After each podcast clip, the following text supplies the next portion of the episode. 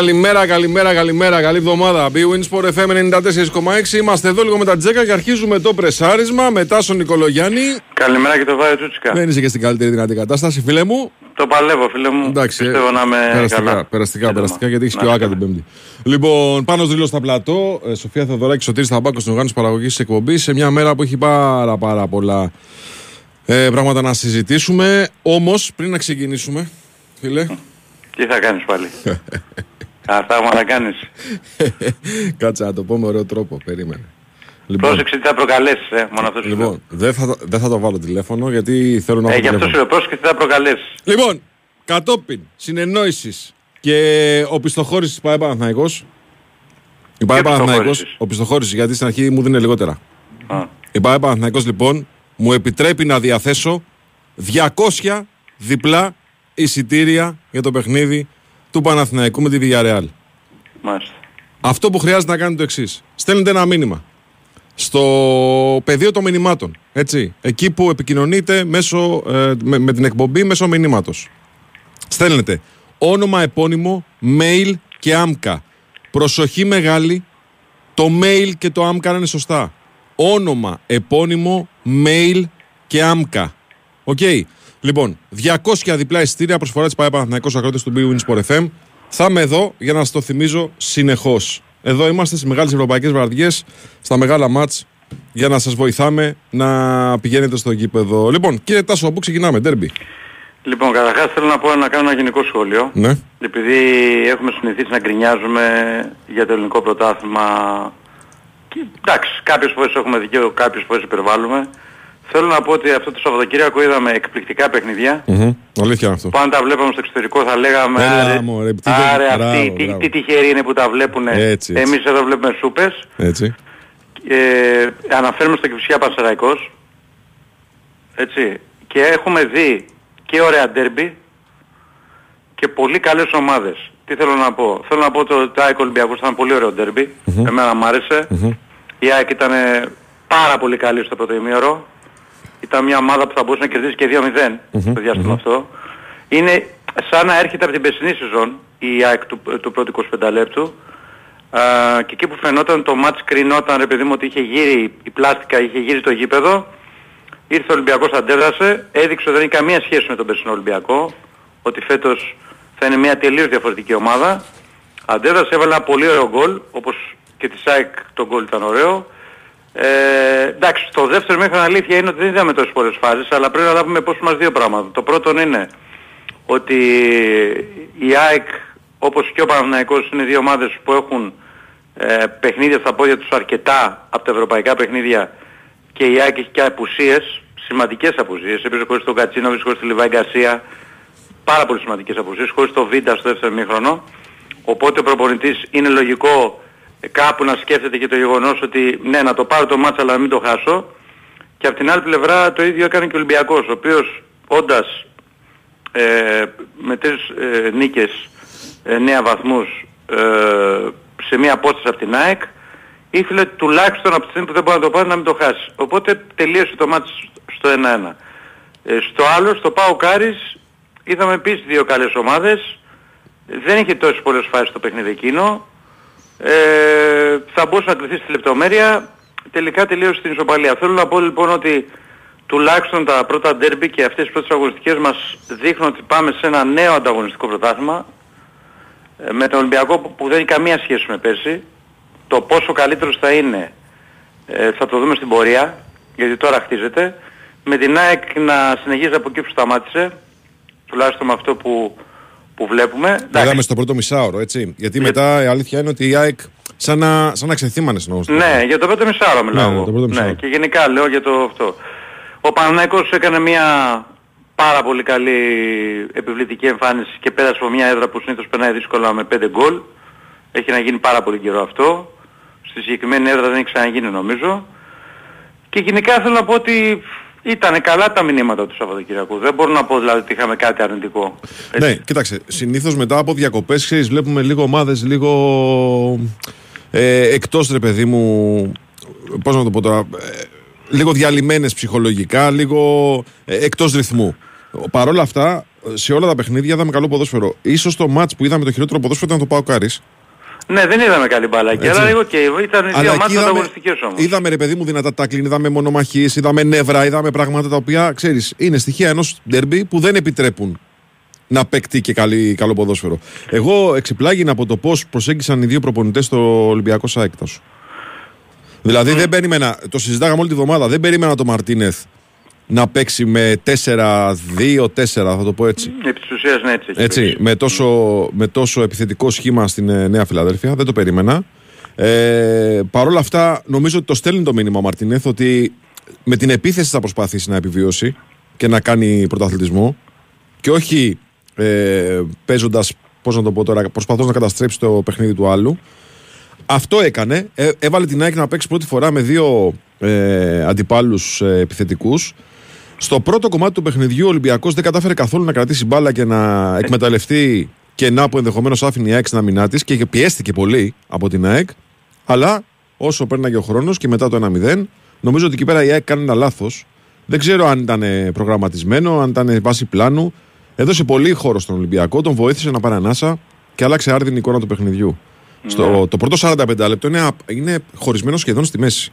Ναι. Έτσι. Ε, Εντάξει, μέχρι το 25 ήταν η ΑΕΚ. Δεν είναι στη μέση Ε, ακριβώς. Εντάξει, ναι, είναι σχεδόν στη μέση. Και μετά το στο δεύτερο ημίχρονο, λίγο η κούραση, λίγο τα προβλήματα, λίγο η αυτοσυντήρηση. Ε, έριξαν λίγο το ρυθμό, αλλά ε, ήταν ένα παιχνίδι πολύ έντονο και για τους δύο που έχουν ευρωπαϊκά μάτς μες στη βδομάδα.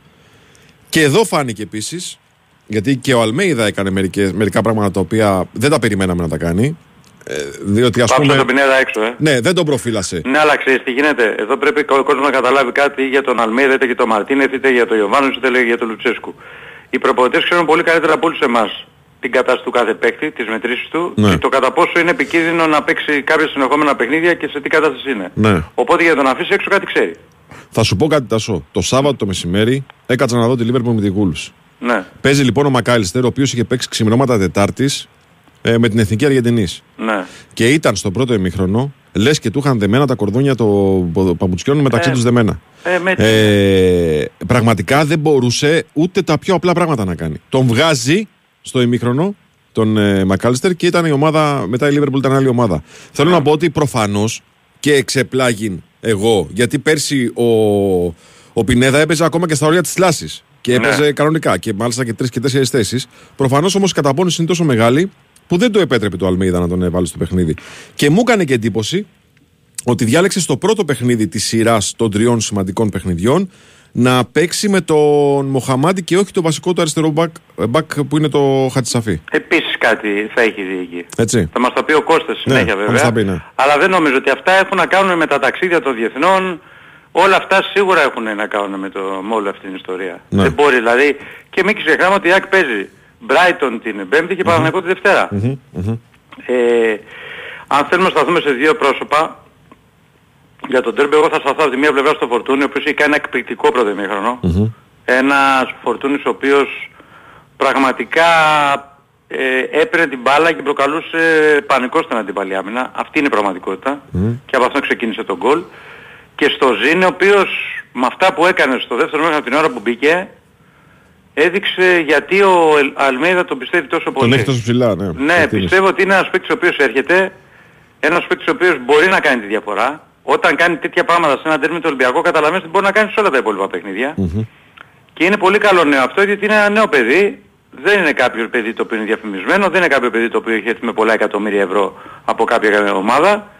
Είναι ένα παιδί το οποίο ε, προέρχεται από την ΑΕΚ Β, έτσι δεν είναι; Ναι, βέβαια, βέβαια. Και αυτό που είδα δηλαδή εντυπωσιάστηκα. Αυτό έχω να πω. Δηλαδή η εκρηκτικότητα σε συνδυασμό με την ε, τεχνική του ήταν κάτι το που μου άρεσε πάρα πάρα πολύ. Έχει τρομερά αθλητικά στοιχεία, ξεπέταγμα, απιστευτό. Ε, Ναι. Όταν το παιδί αυτό μπει σε ένα καλούπι, όχι πολύ καλούπι, ένα καλούπι, λέω ένα ίσα ίσα να, να, να μπει σε ρυθμούς, πώς να το πω τώρα, της ομάδας. Ε, πραγματικά θα είναι ε, πάρα πολύ δυνατός. Και νομίζω ότι μπορεί να παίξει και center for. Γιατί το βλέπουμε αριστερά συνήθως να το βάζει ο Αλμέιδα. Με έτσι όπως να βλέπω με τα στοιχεία που έχει μπορεί και σέντερ να παίξει και εξτρέμ να παίξει παντού παίζει. Ακριβώς. Γιατί έτσι όπως παίζει και με τον Καρσία η ΑΕΚ, νομίζω ότι είναι πολύ ταιριαστός για να τον Ναι. αντικαθιστά στο, στο κουτί μέσα.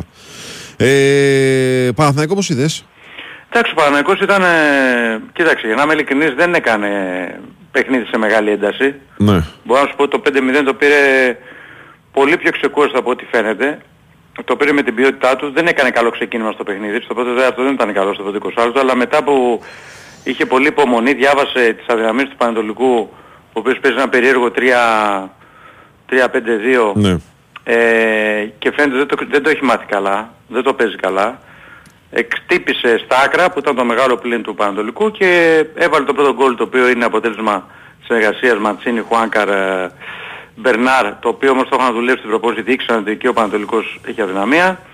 Ε, μετά έβαλε και το δεύτερο γκολ ο Μπερνάρ από εκπληκτική ενέργεια του Ιωαννίδη και πάτημα της μπάλας και ουσιαστικά τελείωσε αυτή η ιστορία και στο δεύτερο μήχρονο είχαμε τον γκολ του Μπερνάρ πάλι από φάλ που κέτσε πάλι ο Ιωαννίδης και άλλα δύο γκολ που ήρθαν στο τέλος το πέναντι του Αϊτόρ και την κεφαλιά του Μάγνουσον.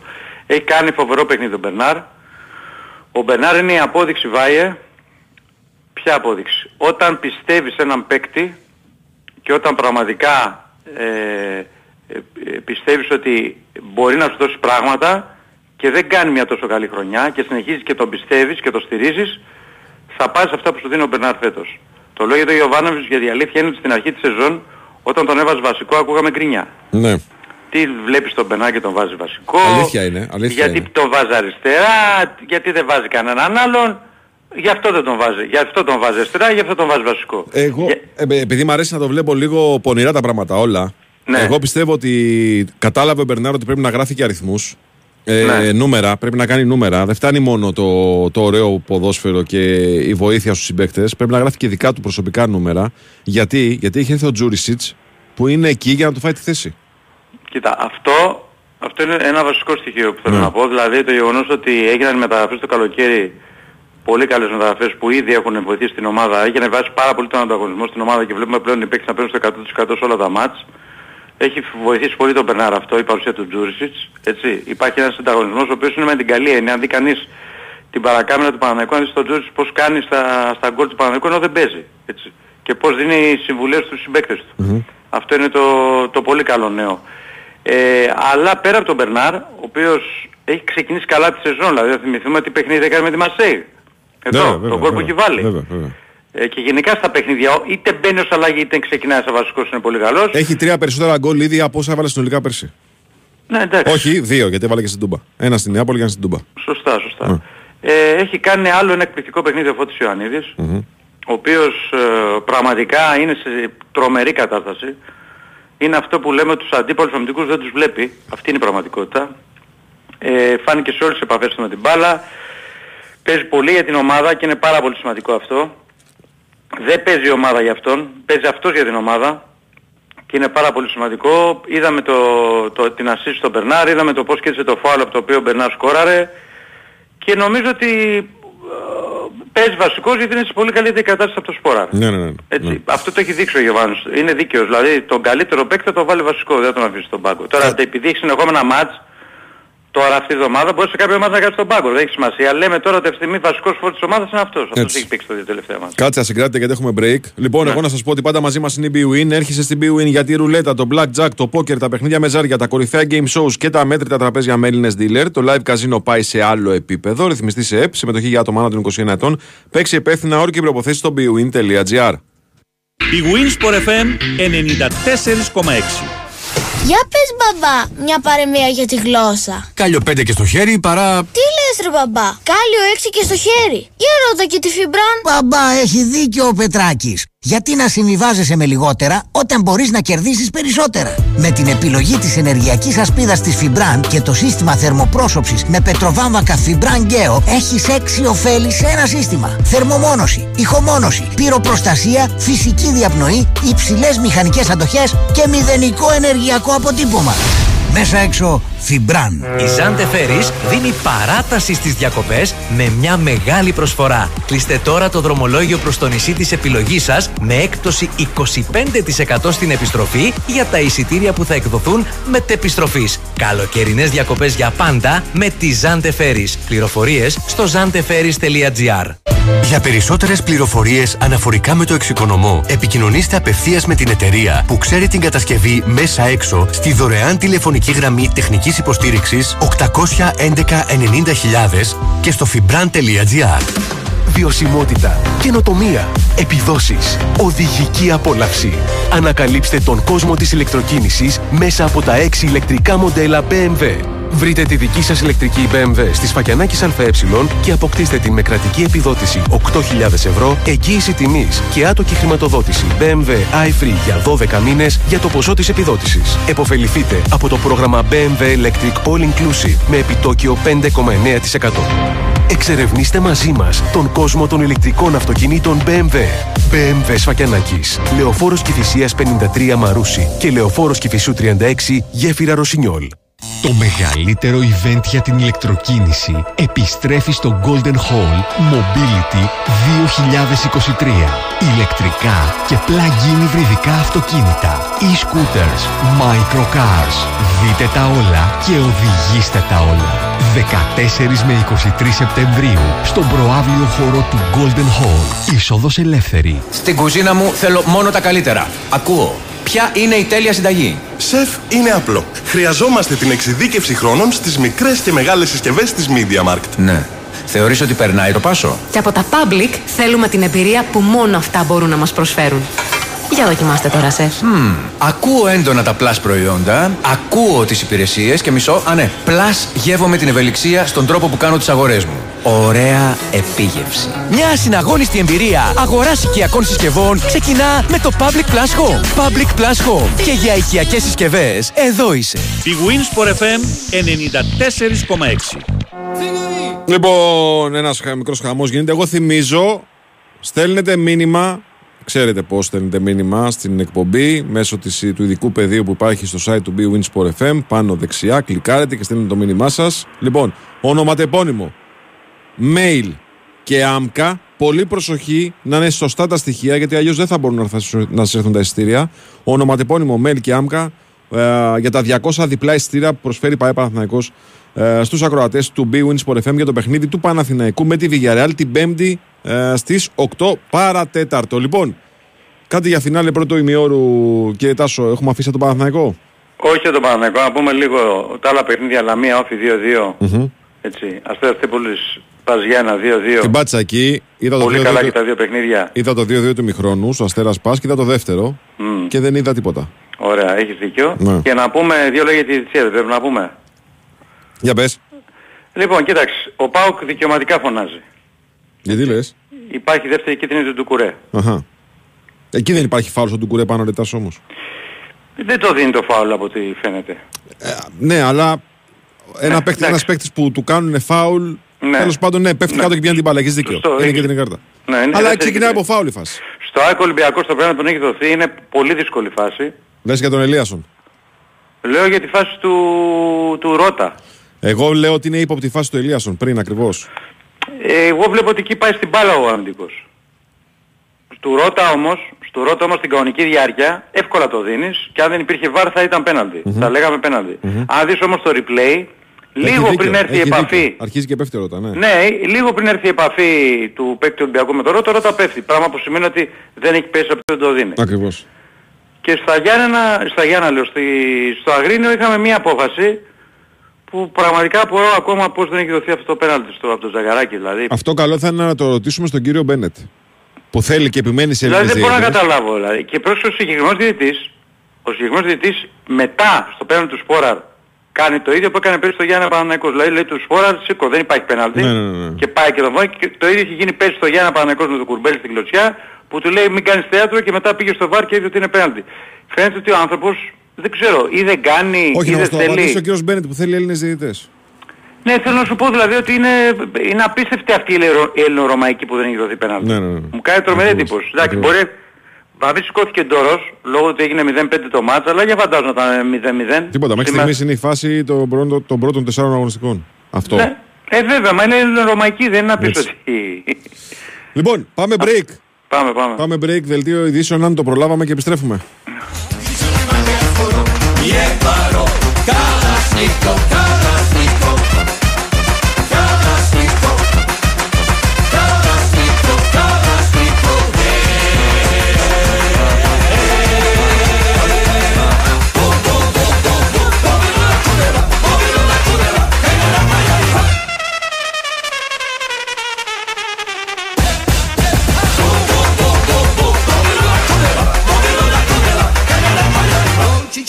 cici ciavoro pisto cici ciaie ciugie paje na vrata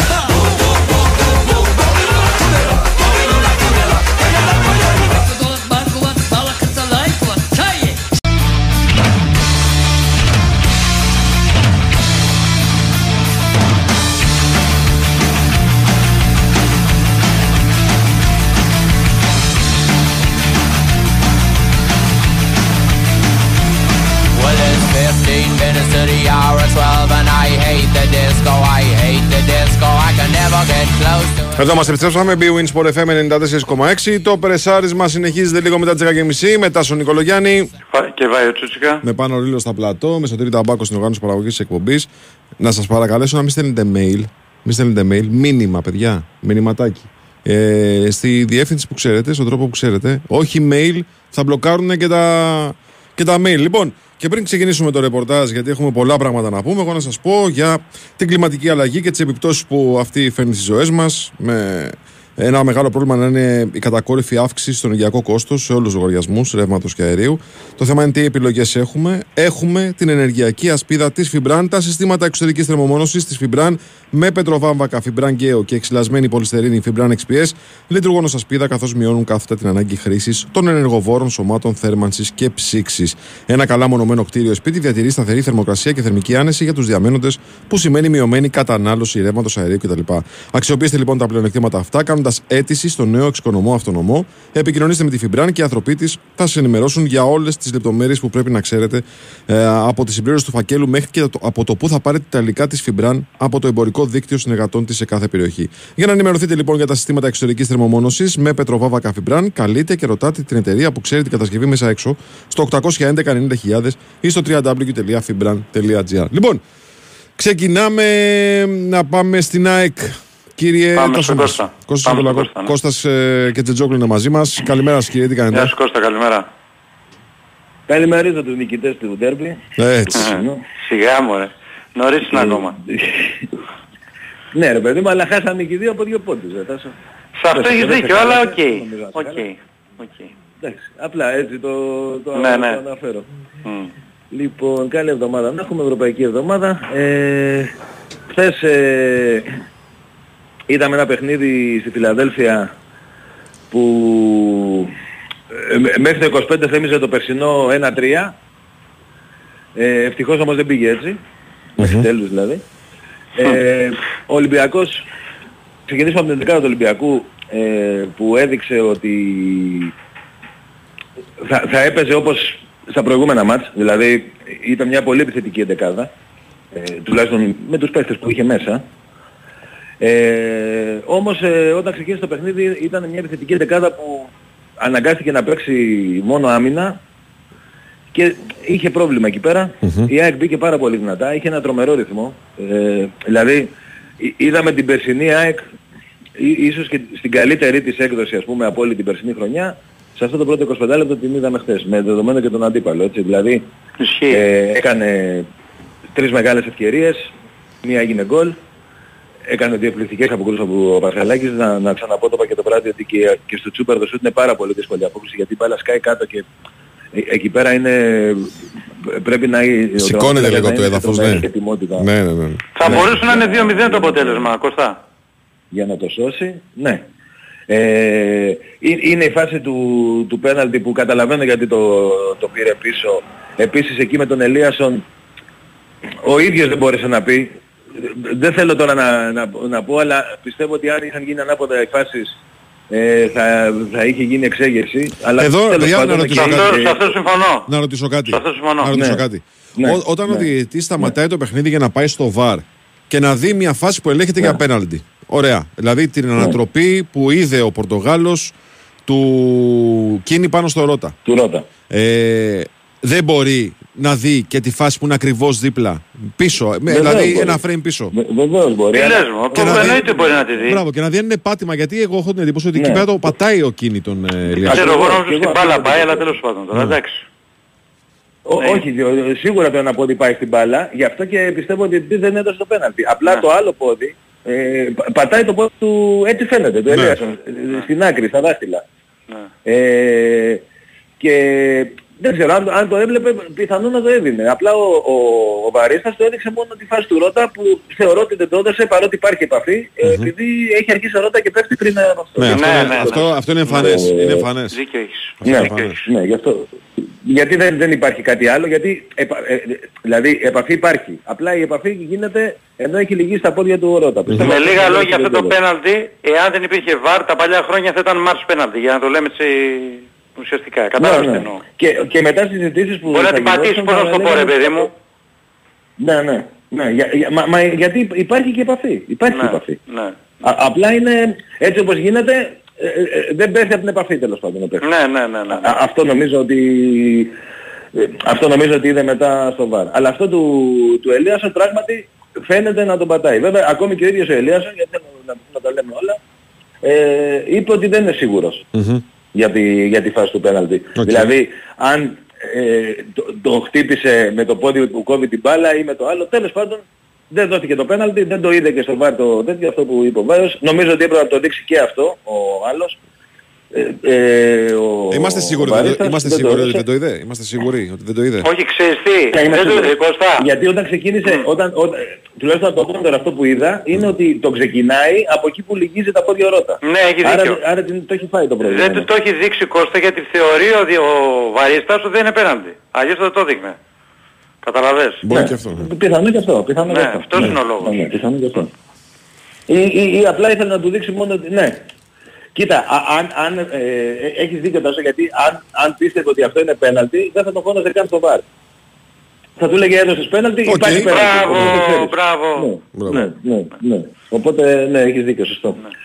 Ε, για, αυτό που θα πω για τον διαιτητή είναι ότι εντάξει με τόση αμφισβήτηση, με τόση τέτοια που υπήρχε έκανε μια διαιτησία όπως έχουμε συνηθίσει στους Ευρωπαίους διαιτητές. Για μένα η, η, η δεύτερη κάρτα του Φορτούνη, η, η- το μαρκάρισμα του Φορτούνη στο σημάδι είναι κάρτα. Έπρεπε να πάρει δεύτερη κίτρινη. Αυτό θα έλεγα, αυτό λέω για τη διαιτησία δηλαδή τη χθεσινή. Εκεί που είναι Για τα πεσμένος, πέναλτι, λες, ε. το- το- το- Εκεί που είναι ε, πεσμένος ε, λες. είναι ένα... Πάει με τις κάρες στο Σιμάνσκι, ναι. Ναι, ναι, ναι. Και το, και το ναι, χτυπάει. είναι, είναι, είναι στα μια όρια της φάση κάρτας. ξεκάθαρη για κάρτα. Ναι, Ναι. ναι. Ε, Είναι, είναι, είναι, για κίτρινη κάρτα πάντα μιλάμε έτσι, αλλά απλά θα ήταν η δεύτερη γιατί ο Φορτούνης είχε φάει κίτρινη στη φάση που πήρε το πέναλτι πίσω. Τώρα πάμε στο, στο αγωνιστικό κομμάτι. Λοιπόν, η Άκη είχε ένα εκπληκτικό 25 λεπτό. Ε, στη συνέχεια, όπως είναι λογικό, ε, προσπάθησε να κάνει συντήρηση, ε, πώς να το πω, διαχείριση συγγνώμη του αποτελέσματος. Δηλαδή είναι το σκορ 1-0, ο Ολυμπιακός δεν έχει μπει στο γήπεδο ουσιαστικά. Ε, η ΑΕΚ έχει κάνει το 1-0 και έχει χάσει άλλες τρεις ευκαιρίες. Άρα ε, είναι λογικό εκεί να, να, γίνει, να γίνει πραγματικά μια διαχείριση του αποτελέσματος και να ψάξει τον γκολ πλέον με, με κάπως διαφορετικό τρόπο, να, να τρέξει και λίγο αντίπαλο να κουραστεί και αυτός γιατί μέχρι εκείνη την ώρα ο Ολυμπιακός ήταν όλος, σχεδόν όλος μέσα στην περιοχή του. Ε, εκεί η ΑΕΚ δεν, το, δεν, το, δεν μπόρεσε να το κάνει αυτό. Δεν ξέρω, δεν υπολόγισε, πιθανόν δεν υπολόγισε ότι θα μπορούσε ο Ολυμπιακός να κάνει τόσο καλή κυκλοφορία ε, χάρη κυρίως στο Φορτούνι, ε, αλλά και τους άλλους παίκτες, α- αλλά κυρίως στο Φορτούνι. Ο Ολυμπιακός ε, κάνοντας καλή κυκλοφορία κατάφερε να, να γυρίσει την εικόνα του αγώνα. Εντάξει, δεν είχε την πίεση που είχε η ΑΕΚ, αλλά έβγαινε, έκανε φάσεις, έκανε μια πάρα πολύ καλή επέμβαση ο Στάνκοβιτς ε, Στο πριν τη Μασούρα. φάση του γκολ. Ε, και, ναι, στο σου του Μασούρα. Και, και ήρθε και ήρθε το γκολ που με βάση αυτό το 20 λεπτό που είχε ο Ολυμπιακός μετά και όπως ήταν και η ΑΕΚ το, το δικαιούταν. Δηλαδή ε, το 1-1 στο ημίχρονο ήταν, ήταν δίκαιο. Ε, έτσι όπως πήγε το. Ήταν από, στη μέση χωρισμένο το παιχνίδι, 25 λεπτά η ΑΕΚ, 20 Ολυμπιακός τέλος πάντων με τις καθυστερήσεις 23. Ε, να πω εκεί πέρα ότι ε, κάποιες λεπτομέρειες, ρε παιδί μου, δεν την πήγαν την ΑΕΚ. Δηλαδή, ο Κίνη πάει τελείως λάθος εκεί με τα δύο χέρια ανοιχτά και η μπάλα πάει στο στήθος. Δεν είναι καθαρά θέμα τύχης. Δηλαδή, Έχεις δίκιο. Είναι που Και θα να βρει σου πω μπάλα. κάτι. Είναι που θα βρει μπάλα. Ναι. Κώστα, στη φάση αυτή έχω δει το replay, ε, δεν το έχω δει καλά και νόμιζα ότι είναι χέρι και λέω πώς δεν λένε όλοι και μετά το είδα και όντως έχει χτυπήσει στο στήθος η μπάλα. Ναι. Μπράβο. Έχει- Ο- έχει πάει Όλοι στο πολύ γήπεδο, απρόσεκτα. δηλαδή, ο- όλοι στο γήπεδο είδαμε χέρι γιατί, ε, παιδί μου, βλέπεις δύο χέρια απλωμένα, πάει κάπως και περίεργα η μπάλα και λέω χέρι, θα το δώσει από το βαρ. Και μετά μόλις βλέπω τη φάση, όντως του χτύπησε στο στήθος η μπάλα. Ε, αλλά εκεί το λέω αυτό και, και για να πω και για τη φάση του Πινέδα που επίσης θα μπορούσε να το χτυπήσει στο στήθος αντί για το χέρι. Δηλαδή δεν, δεν πήρε πλέον από, την- από αυτό. Γύρισε η μπάλα προς τα πίσω, βρή- βρήκε, βρήκε στο χέρι του. Αν πήγαινε λίγο πιο 10 πόντους πιο μέσα θα βρίσκε στο στήθος και θα μέτραγε τον κόλ του, Το ράχο. του Αραόχο τέλος πάντων που σωστά ακυρώθηκε. Έχει, έχει ξεκινήσει η φάση από χέρι. Ήταν δύο λεπτομέρειες θα μπορούσαν, δηλαδή αν η ΑΕΚ κατάφερνε, αν εκεί ο Κίνη ας πούμε δεν ήταν τόσο τυχερός και η μπάλα πήγαινε στα χέρια που, ε, ε, λέω πήγε τελείως λάθος στη φάση, είχε και τα δύο χέρια απλωμένα ε, και κατάφερνε η ΑΕΚ να τελειώσει το ημίχρονο με, με, μετά που είχε γυρίσει το μάτς και είχε δύο Ολυμπιακός και είχε σοφαρίσει, κατω- έκανε το 2-1 εκεί, μετά θα ήταν πράγμα, πολύ δύσκολα τα πράγματα για τον Ολυμπιακό να ξαναγυρίσει το παιχνίδι. Όπως φάνηκε και στο δεύτερο ημίχρονο δηλαδή, ε, μετά από αυτό το πολύ καλό 25 λεπτό ο Ολυμπιακός σιγά σιγά άρχισε να, να παίζει για την ισοπαλία και στο τέλος έπαιξε full για την ισοπαλία και οι αλλαγές αυτό έδειξαν. Ε, και κοίταξε και από τη στιγμή που ήρθε το αποτέλεσμα και καλά έκανε. Δηλαδή ε, ήταν, ήταν φανερό ότι και εντάξει, και ο Ολυμπιακός ακόμη δεν είναι έτοιμος για, για να, να πάει να, να, να πάρει όλο το μάτς και να, να μπορέσει να διατηρήσει μια εικόνα σαν και αυτή που είχε από το 25 μέχρι το, μέχρι το τέλος του πρώτου χρόνου. Ε, η ΑΕΚ ε, πήγε το παιχνίδι εκεί μέχρι το 65-70 με, με, με, έχοντας την μπάλα αλλά χωρίς να είναι πολύ επικίνδυνη. Μετά όταν έγιναν οι αλλαγές και ιδίως που μπήκε- όταν μπήκε ο Ζήνη μέσα και ξύπνησε έτσι πολύ την, ο- την ομάδα, στο τέλος η ΑΕΚ πίεσε πάρα πολύ, προσπάθησε να κάνει, είχε μια-δυο εκτός από το σου του Ζήνη που αν δεν πενθάνε τον γκολ της χρονιάς ε, είχε και άλλες φάσεις, δηλαδή πίεζε, έμπαινε από αριστερά, ο Ζήνη τον διέλυσε το Ροντινέη ε, στο, στο αμυντικό κομμάτι, δηλαδή τον πέρασε όλες τις φορές που βρέθηκαν μαζί ε, και δημιούργησε καταστάσεις. Δεν μπόρεσε η ΑΕΚ να φτάσει στο, στο δεύτερο γκολ, έμεινε εκεί, έμεινε στο 2-1. Να πω εδώ για το Ζήνη γιατί ε, να είμαστε λίγο ψύχρεμοι. Καταρχάς ο ίδιος είπε πώς ευχαριστεί τον Αλμέδα για αυτό που έχει κάνει και ο Αλμέδα ξέρει πώς θα τον χρησιμοποιήσει και πώς θα τον αναδείξει. Ε, επειδή λέω, ναι, βλέπω ας πούμε ότι όλοι λένε τώρα έπρεπε να παίξει από την αρχή, έπρεπε να μπει πιο νωρίς. Ε, καλά τώρα, έπρεπε εντάξει, να αυτό παίξει- Ελλάδες, εντάξει, τι- τι τα με τον περιμένεις στον Παναθηναϊκό. Δηλαδή, ε, ναι, να είμαστε, να είμαστε λίγο ψύχρεμοι. Να είμαστε λίγο ψύχρεμοι. Είναι ένα παιδί, ε, ήρθε πέρυσι, έπεσε στην ΑΕΚ Β. Ε, τον είδε ο Αλμέιδας στην ΑΕΚ Β, σε μια κακή ΑΕΚ Β, που να φανταστείτε με, ο Ζήνη εκεί δεν έβαλε τον γκολ ας πούμε. Ε, Έτσι, ε. οπότε ο Αλμέιδα τον είδε στις προπονήσεις, τον ανέβασε στην ομάδα και σιγά σιγά τον βάζει και νομίζω ότι αν είναι καλά το παιδί και ε, είναι προσγειωμένος και, και, και καλό παιδί όπως όλοι λένε ότι είναι, ε, πιστεύω ότι μπο- μπορεί να εξελιχθεί σε, σε, σε πολύ καλό παίχτη για την ΑΕΚ, απλά να, να, να μην βιαζόμαστε. Λίγο, λίγο, δηλαδή, ναι, και να λίγο βιαζόμαστε και να αυτοσυγκράτηση. Λίγο συγκράτηση. Μπράβο, Ναι. μπράβο. Έχει τρομερά Και, στοιχεία και να πάντως. μην... ε, Τρομερά. Ναι, ναι, έχει, έχει, έχει πραγματικά τρομερά στοιχεία. Έχει τρομερά Κωστή. στοιχεία. Έχει, έχει ταχύτητα, είναι ο μόνος που... Ναι, πες μου. Πες μου, Ε, συγγνώμη. ερωτησούλες. Ερωτησούλες. Βίντα. Ναι. Α- απλά να ολοκληρώσω για το Ζήνη ότι είναι ο, ο, ο μοναδικός ας πούμε που στις μετρήσεις ε, κοντράρει το Λιβάη Γκαρσία. Φαίνεται, ναι, φαίνεται. Δηλαδή, Μα φαίνεται. φαίνεται αυτό, φαίνεται. Αισθανόμαι που, ναι, που, και το λέω γιατί και αυτό είναι πάρα πολύ σημαντικό έτσι, γιατί ο Γκαρσία είναι εξωτικός ας πούμε σε αυτό, τα, σε αυτό το κομμάτι. Κανείς άλλος δεν τον πλησιάζει όσο Ζήνη. Λοιπόν, Αυτά πες μου Βαΐ. πάμε. Βίντα. Πώς είμαστε; Και το Β είχε, είχε ένα πρόβλημα στα πλευρά, ερχόταν και από ίωση, ε, πο- έπαιζε και πονούσε. Ε, στο ημίχρονο βγήκε, δηλαδή δεν, δεν- δεν μπορούσε να παίξει άλλο. Τώρα να δούμε για την Πέμπτη. Ναι. Να δούμε για την Πέμπτη. Ε, Μπο- μπορεί και να μην παίξει. ξεκάθαρη εικόνα θα έχουμε σήμερα; Κοίτα, ε, έχω ξαναπεί ότι από την ΑΕΚ δεν υπάρχει πλήρης ενημέρωση. Ε, ξεκάθαρη εικόνα νομίζω θα έχουμε... Δηλαδή θα μάθουμε αν προπονήθηκε δεν προπονήθηκε και ξεκάθαρη εικόνα θα έχουμε όταν βγει η αποστολή παιδιά. Οκ. δεν, ε, δεν, δεν μπορώ Οκ. να πω. Που πιστεύω και στην αποστολή θα είναι δηλαδή γιατί η ΑΕΚ έχει τρία center back άρα και, και να μην είναι 100% θα μπει στην αποστολή μπορεί να μην ξεκινήσει τη, την πέμπτη. Νομίζω ότι είναι, πο- είναι πιθανό αν πονάει να μην την παίξει την πέμπτη για να παίξει με τον Παναθηναϊκό. Ωραία. Ε, ε, η επιλογή του Και να παίξει ο Μοχαμαντί, Μήτογλου στην- η, η επιλογή του Μοχαμαντί έγινε για να διαχειριστεί τις δυνάμεις του Χατζισαφί. Κοίτα, νομίζω ότι για το συγκεκριμένο παιχνίδι ή- ήθελε το, το Μοχαμάντι, ίσως περίμενε ότι ε, θα, θα χρειαστεί να, να έχει ένα παίχτη ε, α- ακόμη πλην του Ρότα για επιστροφές πιο γρήγορες. Ε, νομίζω πήγε καλά, ναι. Νομίζω πήγε καλά. Ε, ο Μοχαμάντι και πέρυσι δεν είχε ξεκινήσει βασικός. Ε, μπήκε, σε, μπήκε αλλαγή, αν θυμάστε, στη λεωφόρο ήταν καταστροφή για αυτόν. Και μετά όμως σιγά σιγά από το επόμενο κιόλας παιχνίδι άρχισε να μπαίνει και τελικά έχει γίνει αυτός ο βασικός. Οπότε ε, το Μοχαμάτ τον υπολογίζει πάρα πολύ ο, ο αλμειδα Ε, ε, πιστεύω θα τον, θα τον βλέπουμε και πιο συχνά από εδώ και πέρα. Και χθες ε, νομίζω πήγε καλά, δεν είχε κάποιο πρόβλημα. Έχουμε άλλα ζητήματα αγωνιστικά που έχουν προκύψει από χθες; Ε, για τραυματισμούς και αυτά όχι. Ε, Από τώρα αυτούς που δούμε δεν αν μήπως έπαιξαν ο για την Γκάτσιο- Πέμπτη. Αυτό πήγα να πω. Να δούμε τώρα με τον Κάτση και τον Καρσία. Το βλέπω δύσκολο. Βλέπω, τους, τους βλέπω για Δευτέρα. Το βλέπω δύσκολο για, το, για, για τους δυο θα, θα το δούμε. Ο Πιζάρο που είχε μείνει εκτός αποστολής θα είναι στη, στο, πιστεύω θα παίξει στην Αγγλία. Εντάξει, χθες ε, επειδή ο Ζήνη δεν είναι στην ευρωπαϊκή λίστα, ε, okay, πήρε αυτόν για, για αριστερά, 20 μπορούσε να πάρει έτσι κι αλλιώς. Οπότε ε, θα, θα είναι και ο Πιζάρο κανονικά. Ε, Ερχόταν και από τραυματισμό και ίσως γι' αυτό τον άφησε κάποιες μέρες ακόμη. Στην Αγγλία θα είναι κανονικά.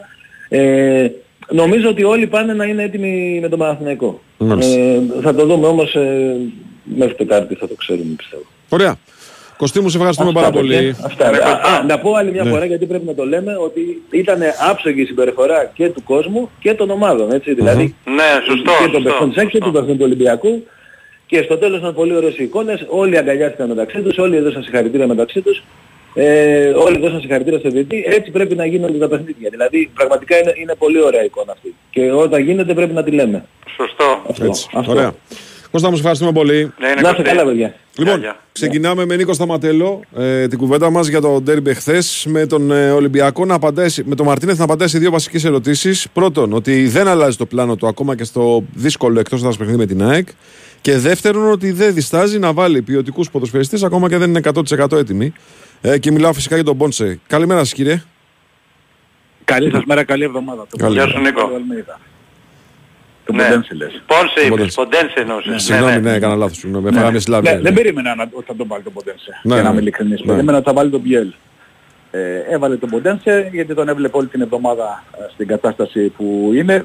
Λέγαμε και τις προηγούμενες μέρες ότι και στο ρεπό του ήταν στο Ρέντι ο Πορτογάλος. Έδειξε ότι ήθελε να παίξει και νομίζω ότι ε, στο δεύτερο μισό του πρώτου μηχρόνου στο καλό διάστημα του Ολυμπιακού έδειξε και αυτός ότι ε, μας θύμισε μάλλον την ποιότητά του α, και έβγαλε και την assist στον ε, Ελκάμπη. Άρα χρειάζεται λίγο χρόνο, το λογικό χρόνο που χρειάζεται οποιοδήποτε ποδοσφαιριστής αλλάζει περιβάλλον, έστω και αν του είναι γνώριμο το τι σημαίνει Ολυμπιακός από το πρώτο του πέρασμα. Ε, Είναι λογικό ότι ε, ένα κάποιο χρόνο τον θέλει γιατί δεν έχει και παιχνίδια στα πόδια του από την ε, Wolves ο συγκεκριμένος ποδοσφαιριστής. Ε, αλλά έχει ποιότητα και από τη στιγμή που έχει ποιότητα ε, κάποια δείγματα βγάζει σε όποια κατάσταση και αν είναι και η λογική λέει ότι με την πάροδο των αγώνων θα ε, ανεβάσει ε, ακόμη περισσότερο την προσφορά του. Είδαμε χθες έναν Ολυμπιακό που όπως σωστά είπες Βάιε ε, θέλησε να παίξει αυτό το παιχνίδι που έχουμε δει στις περισσότερες αναμετρήσεις των ε, Ερυθρόλευκων να προσπαθήσει να πιέσει ψηλά, ε, να έχει κατοχή μπάλας να δημιουργήσει κινδύνους, να κλέψει μπάλας να δημιουργήσει κινδύνους για την αντίπαλη άμυνα. Στο πρώτο 25 λεπτό δεν τα κατάφερε, φαντάζομαι το... ήταν ξεκάθαρο αυτό. Ο Ολυμπιακός στο πρώτο 25 λεπτό νομίζω ότι ε, πρέπει να κάνει τη χειρότερη του εμφάνιση ε, την Ήταν, επόμενη ήτανε σεζόν. μπαρούτι και ο Μαρτίνεθ. Μπαρούτι. Ε, εντάξει, τι να είναι, ικανοποιημένος. Ναι, ναι, ναι. Ε, δηλαδή έχει βγάλει δύο, σου το, δύο φάσεις ο Πασχαλάκης που νομίζω ότι πιο δύσκολη είναι του Τσούμπερ στο Ναι, έξω γιατί λεπτό σκάει με τον μπροστά τους. Ακριβώς. Αναπηδάει η μπάλα μπροστά στον, α, στον Πασχαλάκη και κάνει ακόμη πιο δύσκολη την, ε, την προσπάθειά του. Ε, και ο Ολυμπιακός είχε δυσκολία στο να κρατήσει μπάλα στο πρώτο 25 λεπτό. Ανεβάζει ε, μετά το 25 την απόδοσή του, έχει το σουτ με τον Μασούρα στο 30 που, που βγάζει το τερματοφύλακα της ΑΕΚ και από εκεί και πέρα νομίζω ότι μέχρι το τέλος του πρώτου μηχρόνου οι Ερυθρόλες ήταν σαφέστατα καλύτεροι, ήρθαν, έφτασαν στην ισοφάριση, σου έδιναν την εντύπωση ότι είναι εδώ α, για να παίξουν αυτό που είχε στο μυαλό του ο Μαρτίνετ από το ξεκίνημα του αγώνα. Δηλαδή το παιχνίδι που έχουμε δει να παίζουν ε, σε όλες τις, ε, σε, σε όλες τις αναμετρήσεις μέχρι τώρα στο, στο πρωτάθλημα. Ε, όσο ήταν στο γήπεδο ο Φορτούνης, κατά κύριο λόγο ο Φορτούνης, ε, και κατά δεύτερο λόγο και ο Μασούρας, ο οποίος ε, ήταν ψηλά και πρέσαρε παντού, Φορτούνης από τα δικά του πόδια περνάει μπάλα και ήταν α, το α και το ω των ερυθρόλευκων στο δημιουργικό κομμάτι, ο Ολυμπιακός ε, ε, σου έδινε την ε, δυνατότητα να πιστεύεις ότι θα διεκδικήσει την νίκη μέχρι το φινάλε. Οι αλλαγές δεν τον βοήθησαν τον Ολυμπιακό σε αυτό το κομμάτι. Πρόσεξε. Ξέρει ο Ισπανός καλύτερα από τον καθένα σε ποια κατάσταση είναι ο κάθε ποδοσφαιριστής. Ε, αν μπορεί να βγάλει το 90 λεπτό ε, στους ε, ρυθμούς που, θε, που επιθυμεί ο ίδιος. Ε, έχουμε και τον αγώνα της Πέμπτης με τη Φράιμπουργκ. Ίσως και αυτό να έχει παίξει ρόλο στις αποφάσεις του, του Μαρτίνες. Απλά νομίζω ότι και με Φορτούνη και Μασούρα το πριν και το μετά ήταν ουσιαστική η διαφορά. Επαναλαμβάνω κυρίως στο δημιουργικό κομμάτι του. Ναι, ναι, ναι, ναι. Για το Φορτούνη συμφωνώ απόλυτα. Νο- Βεβαίως, για να είμαι δίκαιος, το διάστημα που τον έβγαλε Νίκο είχε λίγο πέσει η απόδοσή του γιατί έχει κάνει τρομερό πρώτο ημίχρονο, έτσι. Και η αλλαγή του δείχνει ότι ήθελε, ήθελε λίγο να παγώσει και το μάτς εκείνη τη στιγμή. Να μην του ξεφύγει, να μην γίνει τελείως ροντέο. Ναι. Δεν ξέρω, πάντως το πρώτο ημίχρονο ήταν τρομερός Φορτούνης. Εντάξει, ναι, δεν το ήταν, συζητάω. Δεν το συζητάω. ήταν ο... Το ξέρουμε το Φορτούνη. Δεν, ε, ναι, έχω, έχεις απόλυτο δίκιο. Συμφωνώ και εγώ ότι ήταν τρομερός. Πολύ καλή, ακόμη μια πολύ καλή εμφάνιση στην φετινή σεζόν για τον ε, Φορτούνη και περιμέναμε ε, ξέρεις, να, να δούμε την ε, συνέχεια. Ε, Μμ. Ξαναλέω, στα δικά μου μάτια. Ναι. Έκανε τις αλλαγές. Πότε τον έκανε νομίζω αλλαγή, ότι και πέρα. Συγγνώμη. πότε τον έκανε; Το εξπρόχειρο. Στο 60. λεπτό. Ε; Στο 60 νομίζω. Στο 58, στο 60 κάπου εκεί. Α, Ναι, τον ναι, έκανε εκεί, ε. Ναι, ναι. Ναι, ε, και από εκεί και πέρα ο Ολυμπιακός στο δημιουργικό κομμάτι βγάζει, δεν βγάζει την ίδια ποιότητα που έβγαζε πριν. Ναι. Δηλαδή και BL και Σκάρπα α, δεν βοήθησαν τόσο όσο ο Φορτούνης με τον, α, με τον Μασούρα. Ε, αλλά ξαναλέω, α, ο προποντής ξέρει καλύτερα από τον καθένα σε ποια κατάσταση είναι ο κάθε ποδοσφαιριστής. Έχουμε τον αγώνα της Πέμπτης. Είναι ξεκίνημα σεζόν. Όλα αυτά α, ξέρεις, ε, επηρεάζουν ένα προπονητή για τις αποφάσεις που παίρνει ε, για τις αλλαγές και τη διαχείριση του παιχνιδιού. Αυτό είναι δεδομένο. Εννοείται. Ε, μας, με βάση την εικόνα του Ολυμπιακού στο δεύτερο μισό του πρώτου χρόνου βάζει ένα ερωτηματικό γιατί δεν ρίσκαρε παραπάνω ο Μαρτίνες. Σε εμάς ξαναλέω. Ο Μαρτίνες ξε- είναι Πόσο ο- να ρισκάρει να- όμως; Δηλαδή, ε, για μένα ρίσκαρε και πάρα πολύ με την επιλογή Ναι, του. αυτό, στο αυτό, παιχνίδι. να σου πω τι πιστεύω Νίκο. Πιστε... τα- καταρχά- Καταρχάς μιλάμε για ένα προπονητή που τώρα είναι στο ελληνικό πρωτάθλημα και τώρα μάθαίνει την ομάδα για το ελληνικό πρωτάθλημα. Ναι, ναι, συμφωνούμε. Το πιο Είναι- λογικό, Είναι μια ομάδα, χτίζεται ακόμα. εμείς οι απ' έξω τώρα έτσι, που δεν ξέρουμε τι ξέρει αυτός. Το πιο λογικό θα ήταν να ξεκινήσει με μια εντεκάδα περίπου σαν του δευτέρου ημιχρόνου και να την εξελίξεις σαν την εντεκάδα του πρώτου ημιχρόνου. Καταλαβαίνεις τι εννοώ. Σωστό. Μπράβο. Αλλά εντάξει, το είδε Απλά- έτσι ο άνθρωπος. Ναι, καλά, όπως το είδε, αυτός είναι ο προπονητής. Επειδή αποφάσισε Ναι, να ρε παιδί κάνει, μου, απλά ε, ζήτησε σε κάνουμε. εμάς αυτή την εντεκάδα Ναι. και να κάνει τις αλλαγές. Απλά το λέω ότι με τη λογική που εμφάνισε, την εικόνα που εμφάνισε ο Ολυμπιακός στο δεύτερο μισό του πρώτου ημιχρόνου, περιμέναμε να ρισκάρει λίγο παραπάνω. Δηλαδή Ναι. να αφήσει μέσα το Φορτούνι, ε, τον ε, Μασούρα, που ο, ο Φορτούνης ήταν το α και το ω του Ολυμπιακού στο δημιουργικό κομμάτι, γι' αυτό το λέω. Ναι. Α, και με την αποχώρηση του Φορτούνη ο Ολυμπιακός έπεσε πολύ σε αυτό το θέμα. Αλλά ε, ο προπονητής ξέρει καλύτερα. Δεν, δεν τον κατηγορώ, σου λέω πώς το βλέπουμε Ναι, εμείς απ' ρε, έξω. ναι, ναι, συζήτηση, ναι. Ωραία, παιδιά, να, Αυτό. συ- να συνεχίσουμε την κουβέντα λίγο μετά τις 11 γιατί έχουμε δελτίο. Έγινε, πάμε. Να Λοιπόν. το πάμε στο δελτίο. Θα κάνουμε ένα break, θα κάνουμε δελτίο ειδήσεων. Να κάνω μια ενημέρωση εγώ για τον κόσμο, για το, αυτό που συμβαίνει με τους λογαριασμούς ρεύματος και φυσικού αερίου που δεν έχει προηγούμενο. Ε, υπάρχει μια επιλογή όμως. Να θωρακίσετε το σπίτι σας με την ενεργειακή ασπίδα της Φιμπραν. Η σωστή μόνος του σπιτιού με συστήματα εξωτερικής θερμοπρόσωψης με πετροβάβακα Φιμπραν Γκέο και εξυλασμένη πολυστερίνη Φιμπραν XPS λειτουργούν ως ασπίδα καθώς μειώνουν κάθετα την ανάγκη χρήσης και άρα κατανάλωσης των ενεργοβόρων σωμάτων θέρμανσης και ψήξης ε, όπως κλιματιστικών, λεβίτων αερίων, καλοριφέρ κτλ. Δεν κερδίζετε μόνο εκεί όμως, κερδίζετε και σε θερμομόνωση και ηχομόνωση και πυροπροστασία και φυσική διαπνοή. Αξιοποιήστε λοιπόν όλα αυτά τα πλεονεκτήματα κάνοντα αίτηση στο νέο εξοικονομώ αυτονομό. Είναι εύκολο. Αν επικοινωνήσετε με τη Φιμπράν, οι ανθρωποί της θα σας τα πούν όσα, όλα όσα πρέπει να ξέρετε. Για να ενημερωθείτε λοιπόν για τα συστήματα εξωτερικής θερμομόνωσης με πετροβόβακα Φιμπράν, καλείτε και ρωτάτε την εταιρεία που ξέρει την κατασκευή μέσα έξω στο 811 90.000 ή στο www.fibran.gr. Δελτίο και επιστρέφουμε.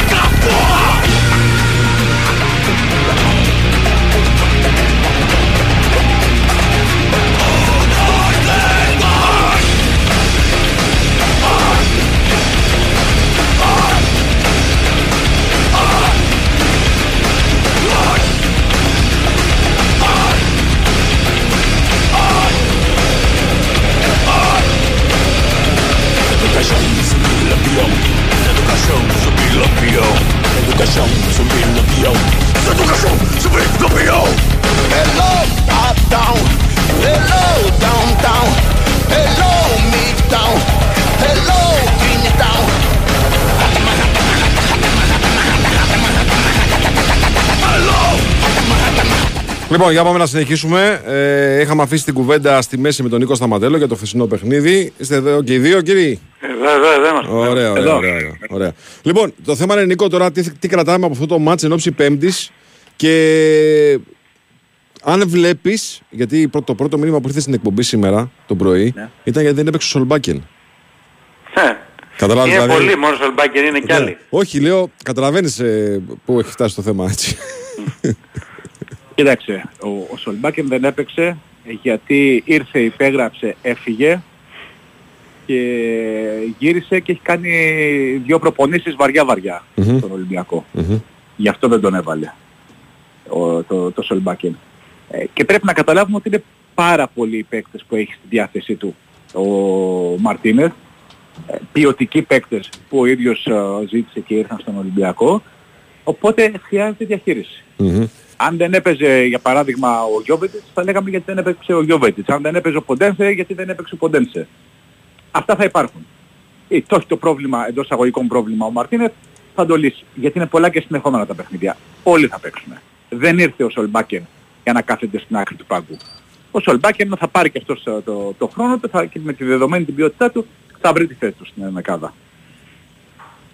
Και ο Μαρτίνεφ φαντάζομαι ότι θα ήθελε να βάλει τον, ε, το Σολμπάκεν αντί του Ορτέγκα στο τέλος του παιχνιδιού. ναι, ναι, ναι. Εκεί που ναι. τον έβαλε τον, ε, Τον έβαλε τον Ορτέγκα. Ορτέγα αριστερό, αριστερό χάφ τον έβαλε, έτσι. Ναι, γιατί περιμέναμε να δούμε τώρα με αυτή την κίνηση πώς θα διαμορφωθεί η άμυνα του ή πώς θα διαμορφωθεί η ενδεκάδα του Ολυμπιακού. Αν περιμέναμε να δούμε αν θα βγάλει το Ροντινέ ή τον Κίνη για να παίξει αριστερά ο, ο Ορτέγκα και όποιος, από, όποιος μείνει δεξιά και τους είδαμε και τους δύο μέσα και τον έβαλε μπροστά. Ο καλός λοιπόν όταν θα είναι στο βαθμό τιμότητας ο Σολμπάκεν δεν θα δημιουργεί τέτοια προβλήματα στον uh, Μαρτίνεφ. Μμμ, μμμ. Αυτό θέλω να πω. Ε, υπάρχει... Μην ξεχνάμε, Ναι, είναι μια ομάδα που χτίζεται ο Ολυμπιακός ακόμα. ναι. Καλά, προφανώς. Αυτό το είπε νομίζω και, το είπε και ο Μαρτίνεθ χθε, έτσι. Ναι. Είμαστε υποκατασκευή, λέει. Είμαστε υπό. Και υπάρχουν και παίκτες που έχουν έρθει και δεν έχουν ε, πάρει χρόνος συμμετοχής. Και το θέμα ξέρεις ποιο είναι Νίκο, σε αυτό Ναι. που λες τώρα, ότι είναι πολύ δύσκολο μέσα από τα επίσημα παιχνίδια και να βρει μια εντεκάδα και να δει όλους τους παίκτες που έχει πάρει. Δεν γίνονται όλα μαζί. Όχι, γι' αυτό θα το Κά, κάνει. κάτι, σιγά κά, σιγά. κάπου θα χάσει κάτι εκεί. Δηλαδή είναι, είναι, είναι κατανοητό, καταλαβαίνεις τι λέω. Έτσι. Ναι, μα γι' αυτό Γιατί είναι το πολλοί λες. παίκτες. Έχει στο μυαλό του ένα κορμό ενδεκάδας ο Μαρτίνες. Και προχωράει με αυτόν. Το έδειξε και ακόμα χθες που πήγε με την ίδια ενδεκάδα και με, το, ί- με την ίδια φιλοσοφία στη Νέα Φιλαδέλφια με την ΑΕΚ. Ε, ο- δεν γίνεται να έχεις και την ίδια ενδεκάδα και ταυτόχρονα να βάζεις και, και, και το βασικό κορμό και ταυτόχρονα και καινούργιους παίχτες. Ναι. Η δεύτερη ε, σκέψη του, ο Σολμπάκεν για παράδειγμα, πήγε πιο πίσω. Έχει παιχνίδια ο Ολυμπιακός. Για να μπει και ο Σολμπάκεν και να μπουν όλοι και να πάρουν χρόνο συμμετοχής και να φτάσουν στον επιθυμητό βαθμό ετοιμότητας. Αυτό είναι το θέμα. Μάλιστα. Ωραία, έχουμε κανένα αγωνιστικό θέμα εν ώψη Πέμπτης; Ο Αλεξανδρόπουλος έχει κάτι ενοχλήσεις. Ε, και περιμένουμε να δούμε εν ώψη πέμπτης σε ποια κατάσταση είναι. Αλλά πρόσεξε, ε, πίστευα στις ενοχλήσεις που είχε ο Αλεξανδρόπουλος ότι θα καταφέρει να πάρει, ε, να μπει στην, α- στην αποστολή για να δώσει τις ε, βοήθειες που θα χρειάζονταν ο, ο Ολυμπιακός στην μεσαία γραμμή. Δεν τα κατάφερε, γι' αυτό να δούμε από σήμερα ε, σε ποια κατάσταση βρίσκεται. Αλλά ε, δεν νομίζω ότι θα περιμένουμε κάτι διαφορετικό εν ώψη πέμπτης μεγάλες αλλαγές ε, στην, ε, στην αρχική δεκάδα. Αυτούς που δείχνει ότι εμπιστεύεται στις περισσότερες θέσεις λογικά αυτούς θα δούμε και με την ε, Φράιμπουργκ όσο και αν τώρα είναι Δευτέρα πρωί και έχουμε δρόμο μπροστά μας για να δούμε το τι ακριβώς ε, ε, θα συμβεί στην ε, αναμέτρηση στην πρεμιέρα των ομίλων του Europa με τους Γερμανούς. Ωραία. Νικόλα, σε ευχαριστούμε πάρα πολύ. Να είστε καλά, καλή συνέχεια. Καλημέρα, καλημέρα. Πάμε break και μετά αρχίζουμε Παναθηναϊκό ρεπορτάζ. Είσαι στην B-Win για τις καθημερινές προσφορές, τα μοναδικά έπαθλα, τις ενισχυμένες αποδόσεις και τα ειδικά σε αμέτρητα πρώτα αθλήματα. Ρυθμιστή σε ΕΠ. Συμμετοχή για άτομα άνω των 21 ετών. Παίξει υπεύθυνα. Όροι και προποθέσει στο bwin.gr.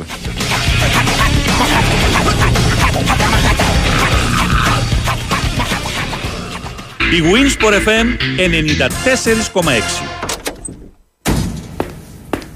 Ήρθα Πέσανε οι λογαριασμοί ρεύματος και αερίου. Πάνε οι διακοπές. Ωραία, εγκεφαλικό θα μας βρει. Είναι πολλά τα μέτωπα. Για πολλαπλή προστασία στη θερμοπρόσωψη και μειωμένους λογαριασμούς χρειάζεσαι ασπίδα. Με την επιλογή της ενεργειακής ασπίδας της Fibran και το σύστημα θερμοπρόσωψης με πετροβάμβακα Fibran Geo έχεις έξι ωφέλη σε ένα σύστημα. Θερμομόνωση, ηχομόνωση, πυροπροστασία, φυσική διαπνοή, υψηλές μηχανικές αντοχές και μηδενικό ενεργειακό αποτύπωμα. Μέσα έξω Fibran. Τι πρέπει να κάνεις για να έχεις κάθε μήνα στο λογαριασμό ρεύματος επιβράβευση; Σημειώνεις; Τίποτα. Με το Iron Simply Generous τα πράγματα είναι απλά. Εσύ παραμένεις, αυτό σε επιβραβεύει.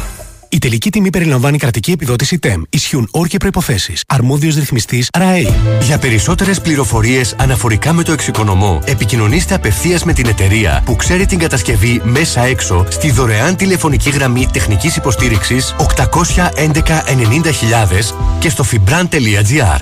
Κάποιες στιγμές σε κάνουν να χαμογελάς. Κάποιες να δακρύζεις από συγκίνηση.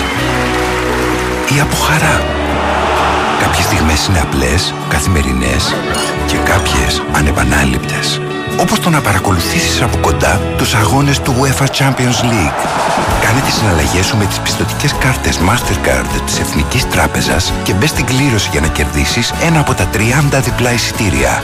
Πληροφορίες στο nbg.gr Παρατηρούμε μια γέλια από Σουζούκι στο φυσικό τους περιβάλλον.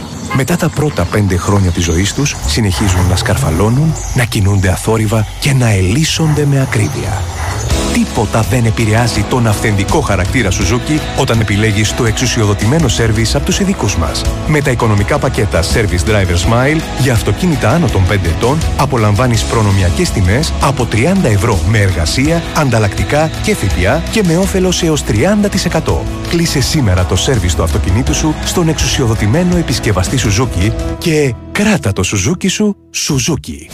Always Together. Πρόλαβε την ασυναγώνιστη προσφορά για ετήσια στάνταρ συνδρομή μόνο με 68 ευρώ. Και ξεκίνα φέτος το fitness ταξίδι σου στα Java. Εκεί που το πάθος σου για το fitness συναντά τις καλύτερες υπηρεσίες γυμναστικής. Ισχύει έως και τις 20 Σεπτεμβρίου στο java.gr ή στο δικό σου γυμναστήριο Java. Η Wins for FM 94,6. Λοιπόν, τρέχουμε και πάμε αμέσως στον ε, Νίκο Αθανασίου. Καλημέρα, Σκιέ, τι κάνετε; Γεια σου Νίκο, καλημέρα. Είδες, φίλε, έτσι; Καλημέρα, Βάιε, καλημέρα, Τάσο, καλή εβδομάδα. Τι παλιοχαρακτήρε είμαστε. Πέντε γκολ εβάλε και σε αφήσαμε τώρα να περιμένεις. Δεν τι να κάνουμε. Έτσι; Δεν έχουμε συνήθεια. Αυτό κάνεις φίλε το παιχνίδι να βγεις πρώτος. Μου φάγατε και πέντε λεπτά από την προπόνηση αυτής. Έτσι. Λοιπόν, τι γίνεται για Υπέροχο Σαββατοκύριακο. Υπέροχο Σαββατοκύριακο. Υπέροχο. Εγώ εδώ. Υπέροχο. Ε, βέβαια. Είχες καρφώσει και το χ στο, στην, στην Είδες, Αγία ε, Σοφιά; είδες. Αυτά κάνω. Ε, το είχε καρφωμένο το χ. Ξεκίνησε το Σαββατοκύριακο υπέροχα για τον Παναθηναϊκό με αυτή την πεντάρα στο Αγρίνιο. Ολοκληρώθηκε νομίζω το διήμερο με τα ιδανικότερα αποτελέσματα και στη Νέα Φιλαδέλφια και στην ε, Τούμπα. Δεν ξέρω αν θα υπάρξουν πολλές τέτοιες αγωνιστικές που θα έχει νικήσει ο Παναθηναϊκός και όλοι οι υπόλοιποι ανταγωνιστές του τίτλου δεν θα έχει νικήσει κανείς. Αλλά ήταν ένα Σαββατοκύριακο πραγματικά υπέροχο για τον ε, Παναθηναϊκό και φυσικά το έφτιαξε πρώτα και κύρια η ομάδα του Ιβάν Γιωβάνοβιτς με την πάρα πολύ καλή της εμφάνιση, με την εξαιρετική της εικόνα στο παιχνίδι με τον ε, Πανετολικό. Εγώ εδώ να θυμίσω γιατί είναι καλό να γυρίζουμε λίγο το χρόνο πίσω και να κοιτάζουμε την μεγαλύτερη εικόνα. Α, τον Φεβρουάριο του 2022 ο Παναθηναϊκός είχε πάει στο Αγρίνιο, είχε χάσει 1-0. Αυτή ήταν η δέκατη ήττα του σε εκείνη τη σεζόν. Μμμ. Σε λιγότερο από δύο χρόνια ο Παναθηναϊκός ξαναπηγαίνει στο Αγρίνιο, είναι 2-0 στο ημίχρονο, 5-0 τελικό, με μια εντελώς διαφορετική εικόνα και καλό ξέρεις. Κάποιες φορές είναι να συγκρίνουμε κάποιες καταστάσεις που δεν έχει περάσει και πάρα πολύ καιρός, έτσι είναι 1,5 χρόνος, για να δούμε πόσα βήματα έχει κάνει μπροστά ο Παναθηναϊκός όλο αυτό το διάστημα με τον Ιβάν Γιωβάνοβιτς στον πάγκο. Α, θεωρώ ότι αξίζει να σταθούμε στον Μπερνάρντ, καταπληκτική εμφάνιση, η καλύτερη του με τη φανέλα του Παναθηναϊκού. Τα όσα κάνει μέχρι στιγμής στη σεζόν είναι μια μικρή δικαίωση και για τον Τάσο και για εμένα και για κάποιους άλλους συναδέλφους που δεν τον έβριζαν χιδέα θα πω εγώ πως γινόταν στα social media όταν άρχισε να έρθει μια εβδομάδα ή όταν δεν έκανε ένα καλό μάτς στη Λεωφόρο με την Δνήπρο. Ο Μπερνάρ φέτος είναι εντελώς διαφορετικός, δεν έχει καμία σχέση με τον περσινό. Σε αυτό οφείλεται ε, το διάστημα της προσαρμογής που έχουμε πει πάρα πολλές φορές ε, στις εκπομπές που κάνουμε και συζητάμε το πρωί ότι οι ποδοσφαιριστές δεν είναι ρομπότ, είναι άνθρωποι, χρειάζονται χρόνο προσαρμογής στο νέο περιβάλλον, ειδικά όταν προέρχονται και από ένα πρωτάθλημα όπως αυτός που έπαιζε ο Μπερνάρτ στη Σαουδική Αραβία που κακά τα ψέματα τον πήγε πίσω και θυμάμαι να μου λέει και σε μια συνέντευξη ότι είναι μια απόφαση που δεν θα ξανέπαιρνα ποτέ στη ζωή μου Μμμ. γιατί εκεί ήταν το περιβάλλον ερασιτεχνικό. Αυτή ήταν η ατάκα. Ναι, σε πάει Έτσι. πίσω, σε πάει Α, πίσω. ναι, σε Αλήθεια. πάει πίσω, όπως και να το κάνεις. Όπως και να το κάνεις. Και βλέπουμε ένα τελείως διαφορετικό Μπερνάν, ένα Μπερνάν ο οποίος έχει καταφέρει να βάλει στο μυαλό του αυτό το οποίο α, του ζητάει και ο Ιβάν Γιωβάνοβιτς, του, το ζητάει και ο πατέρας του, το έχουμε ξαναπεί αυτό, να είναι πιο επιθετικός, να παίρνει πάνω του τις φάσεις, να πατάει στην περιοχή, να προσπαθεί να σκοράρει. Γιατί καλά τελειώματα έχει. Και το θυμάται και ο Τάσος και από την προετοιμασία στην Κύπρο, που είχαμε Ναι, πάει πέρσι ναι. το Δεκέμβριο, και από τη φετινή την Αυστρία, στην Αυστρία, τα τελειώματα του Μπερνάρντ είναι πάρα πολύ καλά. Ναι. Πραγματικά. Πραγματικά. Εντάξει, Και με κοίταξε να αυτό το δεις, hat-trick, ε, για να είμαστε δίκαιοι, θα έπρεπε να βγα- αρχίσει να βγάζει την εικόνα και το κάνει στο ξεκίνημα αυτής της χρονιάς. Έχει δει 4 γκολ. Έχει τα διπλά από όσα είχε πέρσι σε όλη τη χρονιά. Βέβαια. Έτσι. Σωστά. Λοιπόν, να αρχίσει να βγάζει τα, τι- τα ποιοτικά χαρακτηριστικά ενός παίκτη που παίρνει και 2,5 εκατομμύρια το χρόνο. Έτσι. Δηλαδή, Ε, βέβαια, δεν το συζητάμε καν. Μα αυτό. Εγώ τώρα το καλοκαίρι- κάνει. Τώρα το κάνει, ναι, τώρα τώρα το το κάνει. κάνει, ναι. Αυτό που λέγαμε όλο το καλοκαίρι και το συζητούσαμε ότι όποιον και να έπαιρνε ο Παναθηναϊκός μέσα στο καλοκαίρι, όποιον και να έπαιρνε, τις, περιτο... τις περισσότερες απαιτήσεις θα έπρεπε ως οργανισμός να τις έχει από τον Μπερνάρτ. Ναι, βέβαια. τον πιο ακριβοπληρωμένο ποδοσφαιριστή του πρωταθλήματος. Παιδιά, μην ξεχνάμε. Όχι μόνο του Παναθηναϊκού. βέβαια. βέβαια. Νίκο, μην ξεχνάμε και το μάτς με τη Μασέη. Επειδή η ομάδα δεν προκρίθηκε στους ομίλους του Champions League, δεν σημαίνει ότι το μάτς με τη Μασέη το περνάμε έτσι. Είναι μια μεγάλη Όχι, δεν πρόκριση. είναι το Έφερε 5 εκατομμύρια ευρώ στα ταμεία, έτσι. Και στο μάτς με τη Μασέη ο Μπερνάρ είναι καθοριστικός παραγόντας της πρόκρισης, έτσι. Είναι Και στη στα δύο λεωφόρο, παιχνίδια. αυτός που βάζει τον γκολ και ο Φώτης Ιωαννίδης ο δεύτερος. Α, Σωστά. Και στη Μασαλία που έχει μπει ο Σαλαγή πάλι κάνει καλό παιχνίδι. Βεβαίως. Πάλι είναι καλός. Πάλι είναι καλός. Και γενικά δεν έχει καμία σχέση με τον Μπερνάρ που βέβαια- που βλέπαμε πέρυσι και μακάρι το παιδί α, να συνεχίσει έτσι. Εγώ εδώ να Επίσης- δώσω ένα μικρό τεσού. Έλα, πες μου. Επίσης στο θέμα του Μπερνάρ να πούμε ότι επέμενε ο Γιωβάνοβιτς και θυμάσαι υπήρχε και τότε γκρίνια αμφισβήτηση γιατί τον βάζει, γιατί τον βάζει. Θυμάσαι που έπαιζε τον έβαζε αριστερά στην αρχή της Βέβαια. σεζόν και τελικά η απόδειξη είναι να, γι' αυτό τον βάζει. Γιατί τον πιστεύει, γιατί πιστεύει ότι μέσα από το παιχνίδι, μέσα από το ρυθμό θα βρει τον εαυτό του και τον βρίσκει. Έτσι. Δηλαδή, όταν έχεις στο ρόστερ σου έναν ποδοσφαιριστή με τα ποιοτικά χαρακτηριστικά και τον πρώτερο ποδοσφαιρικό βίο του Μπερνάρ, δεν μπορείς να τον κάνεις στην άκρη. Ναι, Ε, ναι, ναι. θα είσαι ποδοσφαιρικός εγκληματίας. Ναι. Και μόνο αυτό το πράγμα δεν είναι ο Ιβάν Γιωβάνοβιτς. Οπότε νομίζω ότι τον έχει αξιοποιήσει στον απόλυτο βαθμό. Μακάρι το παιδί να συνεχίσει έτσι, γιατί το ζητούμενο πάντα σε αυτό το Είναι η επίπεδο διάρκεια. είναι η διάρκεια. Βέβαια. Ε, Βέβαια, εγώ εδώ να πω ότι το ευχαριστήθηκε σαν μικρό παιδί. Νομίζω το πρόσωπό του μετά το τέλος του παιχνιδιού τα λέει όλα. Μάλιστα πήρε μία μπάλα. Ναι, ναι. Δεν ξέρω αν είναι η μπάλα που βάλε τα τρία γκολ. Βρήκε όμως μία μπάλα, την πήρε. Έτσι. Α, την πήγε στα αποδητήρια ο ίδιος, δεν την έδωσε σε κάποιον φροντιστή και πήγαινε σε έναν έναν τους συμπαίκτες του α, να του υπογράψουν και να του βάλουν μία αφιέρωση με τον Πάρ Σέγκεφελ μάλιστα να του γράφει και ένα ολόκληρο κατεβατό πάνω στην μπάλα. Ε, Γενικά α, το χάρηκε πάρα πολύ. Ο Βραζιλιάνος το είχε πάρα πολύ μεγάλη ανάγκη και νομίζω είναι ευλογία πραγματική για τον Παναθηναϊκό αν ο Μπένι συνεχίσει έτσι μέσα στη, μέσα στη σεζόν. Τα ευχάριστα μαντάτα φυσικά δεν σταματούν εκεί. Οκ, το τρίποντο πάνω απ' όλα έχει σημασία, αλλά πάρα πολύ σημαντικό για τον Παναθηναϊκό να βλέπει τον Αϊτόρ να σκοράρει μετά από 11 ολόκληρους μήνες με ένα πέναλτι που κέρδισε ο Σπόραρ και του το έδωσε ο Σπόραρ. Και αυτό δείχνει κάτι. Οικογένεια Αυτό νομίζω δείχνει. τα λέει Αυτό όλα. δείχνει κάτι. Οικογένεια, ναι, οικογένεια ναι, δείχνει. ναι, Τα λέει όλα. ναι. Ε, βέβαια. Γιατί και ο Βέβαια. Σπόραρ έχει ανάγκη τα γκολ, έτσι. Δεν το συζητάμε. Από αυτό ζει ο Σεντερφόρ και μάλιστα και ένας σέντερ φορ που ψυχολογικά δεν ήταν και πάρα πολύ. Ναι, καλός. που ψάχνει να Οκ, ξεμπλοκάρει.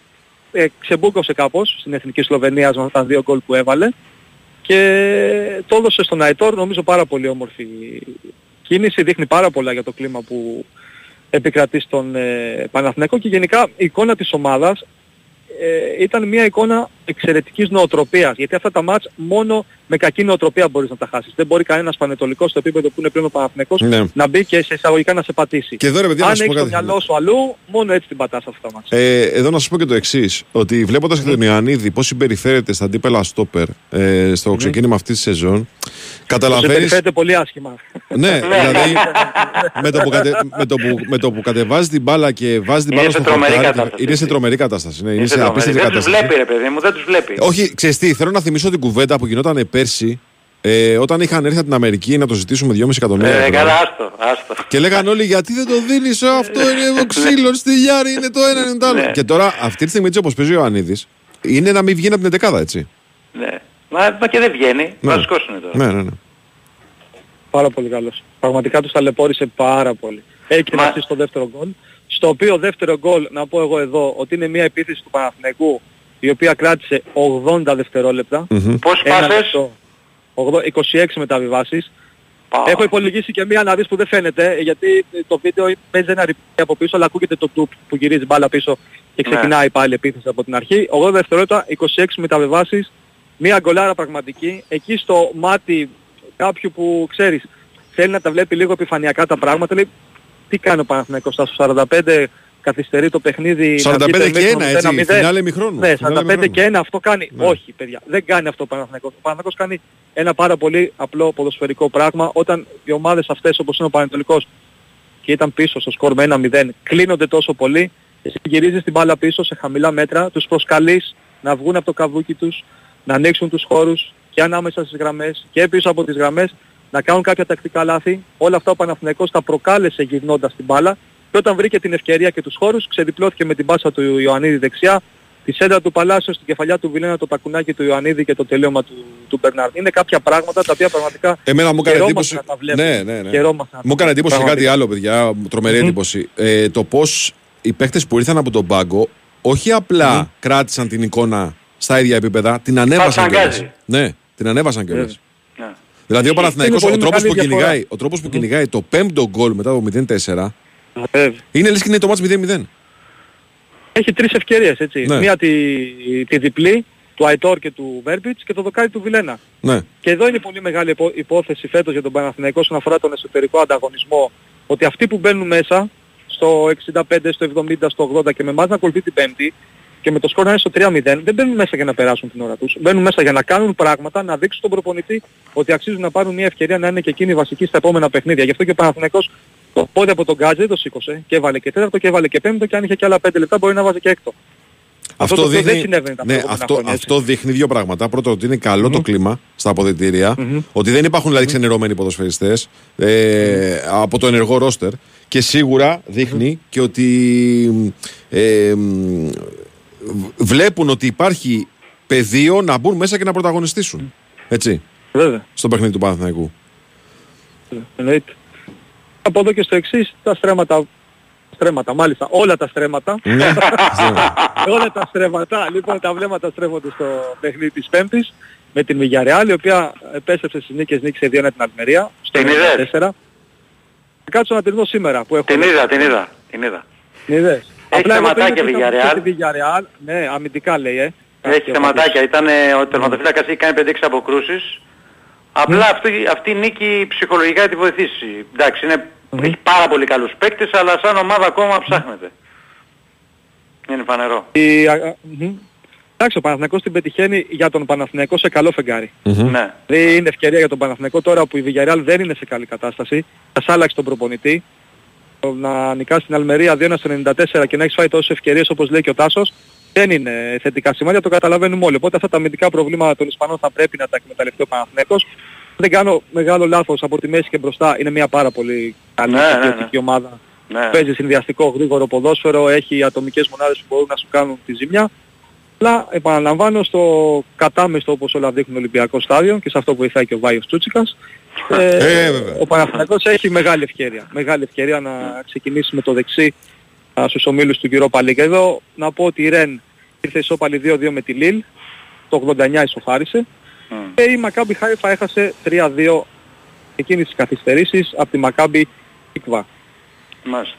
Ε, αντίπαλοι του Νικόλα, Παναθηναϊκού. Νικόλα Ε, έχουμε μμμ. τώρα μπροστά μας ε, μάτς συνεχόμενα, ένα πρόγραμμα βαρύ. Ο Παναθηναϊκός μέχρι και το παιχνίδι με τη Μακάμπι Χάιφα έχει ανε, ανε- θα ανέβει ανηφόρα. Το έχουμε δει ήδη ο Γιωβάνοβιτς ότι ανοίγει αρκετά το rotation. Δηλαδή πηγαίνει βαθιά, κάνει αλλαγές, αλλάζει στόπερα, αλλάζει μπακ, αλλάζει. κάποια αναγκαστικά, κάποια όχι. Αλλάζει half, ε, δίνει ανάσα στον Πέρεθ που έτσι κι αλλιώ είχαμε μάθει να μην παίρνει καμία ανάσα, μόνο όταν είναι τραυματίας τιμωρημένος. Ε, μένει ο Σωστά. Πέρεθ εκτός παιχνιδιού. Και το λέω Και αυτό. σε κάποια μάτια, συγγνώμη, έπαιζε και με διαλυμένο γόνατο ο Ρούμπεν πέρσι. Ναι, ναι, ναι. ναι. Στο θυμάσαι. τέλο στο τέλος του το play-off ήταν. Το πόδι του ήταν σε τραγική κατάσταση. Η ερώτηση είναι η εξής λοιπόν. Ε, Βλέπεις να πηγαίνει το rotation ακόμα πιο βαθιά ο, ο Γιωβάνοβιτς και το λέω αυτό γιατί υπάρχουν και ποδοσφαιριστές που ακόμα δεν τους έχουμε δει να παίζουν ενεργό ρόλο στο ρόστερ. Δηλαδή, υπάρχει ο Σέντερ Φόρο, ο Γερεμέιφ, τον είδαμε, στα, τον είδαμε στο, στα φιλικά, είναι τώρα εκτός ομάδας. Υπάρχει ο ζεκα που και αυτός αποκτήθηκε το καλοκαίρι από τις πρώτες μεταγραφές. Σωστά. Υπάρχουν και άλλοι ποδοσφαιριστές. Βλέπεις να πηγαίνει πιο βαθιά στο rotation; Νομίζω εκ των πραγμάτων ε, ο Ιβάν Γιωβάνοβιτς και ο Παναθηναϊκός θα οδηγηθεί στο να χρησιμοποιήσει πραγματικά όλους τους παίκτες του ρόστερ. Γιατί δεν είναι μόνο ο Γολγοθάς αυτός μέχρι τις αρχές του Οκτώβρη. Γενικά η σεζόν θα κυλήσει έτσι, τουλάχιστον μέχρι το δεκεμβριο Δηλαδή με συνεχόμενα παιχνίδια, με πάρα πολύ δύσκολα παιχνίδια και όλοι οι ποδοσφαιριστές οι οποίοι βρίσκονται στο έμψυχο δυναμικό του Παναθηναϊκού υπολογίζονται από τον προπονητή είτε έχουν χρόνο συμμετοχή σε αυτή την περίοδο είτε δεν έχουν. Έτσι, δηλαδή ακόμα και το γεγονός ότι α, ο Ζέκα για παράδειγμα που είναι μια ηγετική φυσιογνωμία στα αποδητήρια του Παναθηναϊκού ε, ταξιδεύει σε όλες τις αποστολές παρότι δεν έχει κάτσει αν δεν κάνω ούτε μία φορά στον πάγκο της ομάδας ξέρεις για να είναι διαθέσιμος να μπει την ώρα του παιχνιδιού και αυτό κάτι λέει. Θέλει ο Ιβάν Γιωβάνοβιτς όλους τους παίκτες να τους έχει κοντά, να τους έχει έτοιμους, να τους έχει στην τζίτα και νομίζω είναι και λογικό και απόλυτα φυσιολογικό κάποια στιγμή και ο Ζέκα να πάρει χρόνο συμμετοχής. Έτσι, γιατί δεν βγαίνουν αλλιώς τα παιχνίδια παιδιά, δεν μπορεί να βγει Ναι. η σεζόν διαφορετικά, αλλά να πάρει χρόνο συμμετοχής και ο Γερεμέγεφ ο οποίος είχε δείξει κακά τα ψέματα μια πάρα πολύ καλή εικόνα στα καλοκαιρινά φιλικά και γι' αυτό αν δεν κάνω λάθος παρέμεινε και στο ρόλο του Παναθηναϊκού ε, ως τρίτη λύση. Αλλά και οι δύο, δηλαδή και ο Ζέκα και ο Γερεμέγεφ είναι παιδιά που μπορούν να δώσουν πράγματα στο, στο rotation του Παναθηναϊκού. Έτσι. Να πω κάτι, Το δεν και θεωρώ τώρα χάσαμε το σίγουρο. δελτίο. Να πω κάτι. Ναι. Ο Το Γερεμέγεφ λες είναι με, ένας με, παίκτης- κοινικό, με κοινικότητα το λες το- τώρα χάσαμε το δελτίο. Ε, σίγουρα, γιατί έχει πάει και 31. Για πες, για πες. Ο Γερεμέγεφ είναι ένας παίκτης ο οποίος αν μη τι άλλο έχουμε δει όλοι ότι έχει τον γκολ δεδομένα. Ναι, έχει μια πολύ μεγάλη ευκαιρία στο να σκοράρει. Του λείπουν άλλα πράγματα όμως. Αυτό που κάνει ο Φώτης, ο Γερεμέγεφ δεν μπορεί να το κάνει. Έτσι. Ή ο, η εμπειρία που έχει ο Σπόραρ στο πώς χειρίζεται την μπάλα, ακόμα ο Γερεμέγεφ δεν μπορεί να το κάνει. Ο Ζέκα επίσης είναι ένας παίκτης ο οποίος προέρχεται από τραυματισμό και σίγουρα στη διάρκεια της σεζόν δεν υπάρχει περίπτωση να μην κληθεί να βοηθήσει. Δηλαδή, θέλω να πω δηλαδή ότι και οι δύο παίκτες θα βοηθήσουν.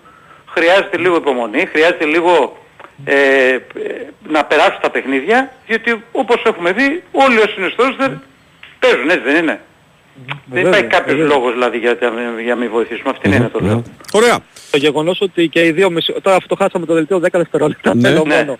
Και το γεγονός ότι και οι δύο μέχρι στιγμής δεν έχουν χρησιμοποιηθεί ή και ο Κλέιν Χέισλερ δεν έχει πάρει ε, πολύ χρόνο που είναι διεθνής Ούγγρος ποδοσφαιριστής έτσι, δεν είναι κάποιος εισαγωγικά του πεντάματου. Βέβαια, είναι και ο Κλίν Όλο Χέσλερ. αυτό, βέβαια, όλο αυτό δείχνει πόσο πολύ έχει μεγαλώσει ποιότητα στο ρόστερ του Παναθηναϊκού από τις κινήσεις της διοίκησης και του προπονητή. Τσι, Και νομίζω αυτό είναι ένα Βέβαια. πάρα πολύ ε, ευχάριστο μαντάτο για την ομάδα. Και θα κλείσω λέγοντας το εξής ότι σήμερα το πρωί πέρασα από ένα περίπτερο, είδα κάποιες εφημερίδες, είδα την ελεύθερη ώρα τις είχαν κρεμάσει αθλητικές, μπορούσα, αν χθες το βράδυ είδα το ίδιο μάτς στην Κοσμοτέ, ο ΑΕΚ Ολυμπιακός. Απορούσα πραγματικά, λέω δεν μπορεί. Έχω δει κάποιο άλλο παιχνίδι εγώ, δεν είμαι καλά. Για στιγμή νομίζω θα Έχεις πρέπει πρόβλημα- λίγο, έχεις με πρόβλημα- τύπο, αυτά που βλέπουμε, αυτά να, Να τα γράφουμε αποτυπώνουμε. και όχι αυτά Καλά που θα τώρα. θέλαμε να είναι. Νικόλα μου Εντάξει. τώρα σε 10 Ε, θα δευτερόλεπτα τα τρελαθούμε οποία, τελείως. τα οποία πρέπει Ναι. να αρχίσεις να μάθεις να μετράς κανονικά γιατί έχεις πρόβλημα στην καταμέτρηση δευτερολέπτων. λοιπόν, να λύσουμε το πρόβλημα του ελληνικού τύπου. Καλημέρα σας. Γι' αυτό κύριε. το έκανα γιατί θα με έκλειλες. Τσάου φιλάκια. Τι Καλημέρα. έγινε, δεν, δεν κατάλαβα τι έγινε τώρα. Τίποτα. Λέει αυτά που βλέπουμε να γράφουμε. Εντάξει τώρα, χαίρομαι πολύ τώρα. Ε, δεν τα βλέπουμε, δεν γράφουμε αυτά που βλέπουμε. Πώς αποτυπώνεται ένα μάτς λέει στα πρωτοσύλλαβα των εφημερίδων. Α, α, καλά εντάξει. Λοιπόν, break, δεν θα ακούσουμε δελτίο, επιστρέφουμε Θεσσαλονίκη. Λοιπόν, πάμε σαλονικά. Πάμε, στα- είμαστε εδώ, λίγο μετά τις 11.30. Bwins Sport FM 4,6. Συνεχίζουμε το πρεσάρισμα και πάμε, φίλε Τάσο Νικολογιάννη, πάμε Θεσσαλονίκη. Δημήτρη Μπατζόγλου είναι μαζί μας. Πώς έζησε το πρώτο μεγάλο ντέρμπι ε, Πάο Κάρις. Καλημέρα σας, κύριε, καλή εβδομάδα. Γεια σας, Γεια γεια σας, σας, Δημήτρη. καλημέρα. Πολύ, πολύ φασαρία, πολύ ένταση, αρκετός ε, κόσμος. Σε όλη την Ευρώπη έμπαιναν πολλά γκολ. Γενικώς αυτή τη... Και στην Ελλάδα έχουν πει πολλά γκολ και εμείς 0-0. Ναι, ναι, ναι. Ε, παραλίγο. Ε, ναι, παραλίγο, παραλίγο. Αυτή η τελευταία φάση με τον γκολ που ακυρώθηκε... Το χαμπάρι δεν μια- πήρα εγώ. Ότι ήταν ο Σέιδ Ποιος αυτό. πήρε χαμπάρι, κανείς, κανείς. Ούτε κανείς διαμαρτυρήθηκε, ούτε... Ναι. Είναι πολύ παράξενη φάση το να κάνεις παράλληλη κεφαλιά σε τέτοιο γκρουπ παιχτών και να είναι ο δικός σου εκτεθειμένος που, που γυρίζει προς τα πίσω. Δηλαδή, αλλά Ναι, ναι. είναι offside τώρα τι να, τι να λέμε. Ναι, ναι, ναι, ναι. ναι. Και, ένα, και ένα σοκ αυτό στο ποδόσφαιρο το πώς πανηγυρίζει γιατί νομίζω ότι και Ναι, ναι. Και αδειάζει με, αδειάζεις μετά, Η ναι. κατραπακιά σου έρχεται εκεί. ναι. Ναι, ναι, Και το πώς ναι. μετά ο, ο Άρης, ο φιλοξενούμενος που έχει στήσει την μπάλα στο κέντρο και λέει πω πω, χάσαμε τώρα, του έρχεται το, το δώρο. Εντάξει, σ- σωστό είναι να τηρείται ο, ο κανονισμός, όπως έπρεπε να τηρηθεί φυσικά στο χέρι του, του Κουρέ, όπου σφυρίζει φάουλ υπέρ του ΠΑΟΚ και δεν δίνει δεύτερη κάρτα. Ο- Πραγματικά ανεξήγητο δεν... Έχει δίκιο να λέει ο Λουτσέσκου από αυτή τη φάση από το ότι δεν τήρησε καθυστερήσεις στο τέλος και το σφίριξε νωρίτερα, από το φάουλ στο Ζεύκο τελευταία λεπτά, το ότι ήταν σαν να ήθελε να το βγάλει χ, να το βγάλει χ το παιχνίδι ο, ο Παπαπέτρου. Απ' την άλλη, ναι, εννοείται ότι δεν θυμόμαστε μεγάλη φάση. Είναι η αλήθεια. Οκ και από τον Άρη. Αλλά στον ΠΑΟΚ το, το βάζουμε και αθροιστικά. Είναι δύο παιχνίδια. Και στον ΟΦΗ και χθες που δεν έχει μεγάλη φάση. Είναι, είναι πολύ, πολύ ιδιαίτερη ε, στιγμή της περίοδου. Είναι αυτή η προσπάθεια να βελτιώσει αυτή η μετάβαση, να βελτιώσει την καλή καλοκαιρινή ομάδα με τους νεοαποκτηθέντες πολύ ποιοτικούς παίχτες, όπου δυσκολεύεται. Όπου δυσκολεύεται, χθες πήρε το ρίσκο να τους βάλει όλους μαζί. Ε, δεν ξέρουμε τι θα συνέβαινε αν πόνταρε στον καλοκαιρινό κορμό τους Βάπ και Ρουτσικάρα, γιατί έχει ονοματεπώνυμο όλο, όλο αυτό. Δεν ξέρουμε τι θα συνέβαινε. Επέλεξε όλους μαζί και το Σαμάτα μαζί. Ε, βεβαίως υπήρχε θέμα συνοχής. Ε, φυσικά υπήρχαν στιγμές που δεν έβγαιναν αυτοματισμοί. Δεν υπήρχε αυτές, αυτές οι αυτόματες κινήσεις και συνεργασίες των παικτών. Δεν απείλησε ο ΠΑΟΚ. Ο Κωνσταντέλιας και πάλι φυσικά γιατί είναι βαρόμετρο ο Κωνσταντέλιας. Και πάλι δεν, δεν τα κατάφερε, δεν διακρίθηκε, δεν τους βγήκαν φάσεις και στο τέλος ο Λουτσέσκου το εξήγησε ότι τον βλέπω πως παίζει στο 10 αλλά είναι πολύ μακριά από το φορ, πολύ μακριά και είναι σαν τους λόγους λέει που μας λείπουν οι φάσεις στα τελευταία παιχνίδια. Ίσως γιατί πρέπει να κουβαλήσει και την μπάλα Δημήτρη προς την περιοχή. Ο Αγχώνεται ναι, να την πάρει την μπάλα. Έτσι. Αγχώνεται να φανεί, να συμμετάσχει, γυρίζει πίσω, πηγαίνει στα αριστερά και αφήνει πολύ μόνο. Κατεβαίνει του. χαμηλά για να πάρει την μπάλα και Ναι. μετά α, κα- ναι, είναι μακριά την περιοχή. Ναι, ναι, ναι. Ε, πο- πολλές και διάφορες τέτοιες εξηγήσεις για ποιο λόγο πάω επί 180 λεπτά ε, δεν έχει κάνει φάση. Ε, παραδέχτηκε, ναι, ότι βιάζομαι λέει. Βιάζομαι, ναι, να τους βάλω. Ε, Γιατί τον ρώτησα ότι εσείς δεν ήσασταν έτσι. Αργούσατε, ήσασταν πολύ διαφορετικός στην προσπάθεια να ενσωματώσετε νέους ποδοσφαιριστές. Όχι, λέει, τώρα είναι διαφορετικά, βιάζομαι. τώρα δεν έχω χρόνο. έχω Ευρώπη σου λέει, δεν έχω προπονήσεις. Σωστό, σωστό. Πρέπει να τους βάλω. Σωστό. Παίρνει το ρίσκο και πληρώνει το τίμημα έτσι γιατί σαφώς υπάρχει ένα θέμα ε, συνοχής. Αλλά λέει και τον ακούμε και τον ξέρουμε θα δείτε πώς θα είμαστε σε δύο μήνες. είναι, είναι αρκετό το διάστημα, το δίμηνο, είναι μεγάλο το διάστημα και φυσικά τώρα έχει να διαχειριστεί και άσχημα αποτελέσματα τα οποία στα αποδητήρια μπορεί να σου δημιουργήσουν και πιο μεγάλη γκρίνια από εκείνους που δεν παίζουν. Ε- Είναι σύνθη κατάσταση, αλλά σου λέει εγώ αποφασίζω, έχω πάρει μια στρατηγική απόφαση, αυτό θα κάνω για να τους βάλω, πρέπει να τους βάλω γρήγορα, είναι πολύ ποιοτικοί ποδοσφαιριστές και θα δείτε πώς θα είμαστε σε δύο μήνες. Εντάξει.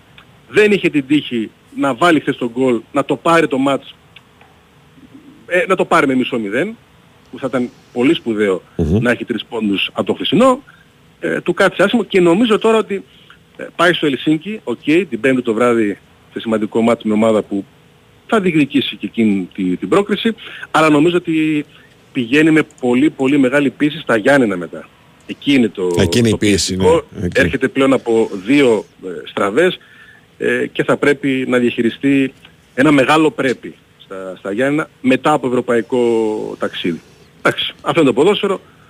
Ε, και Ευρώπη, σαφώς- Ευρώπη θέλαμε και Τζομπάτζογλου. Τι να κάνουμε Ναι, τώρα; ναι, ναι. Όλοι μας. Έτσι. Ευρώπη θέλαμε και μεγάλες μεταγραφές θέλαμε. Έτσι. Αν τις κάναμε λίγο νωρίτερα θα ήταν λίγο καλύτερα τα Α, πράγματα. Τις κάναμε όμως. Εντάξει, Τις κάναμε όμως. Τις κάναμε, ναι, τις κάναμε στο τέλος Ε. και τώρα πρέπει να περιμένουμε τη δουλειά ενός ικανού ανθρώπου που πραγματικά όταν σου λέει ότι εγώ το πιστεύω, ότι εγώ είμαι αισιόδοξος, θα τα καταφέρουμε, θα το δείτε πώς θα είμαστε σε δύο μήνες, τον ακούς προσεκτικά.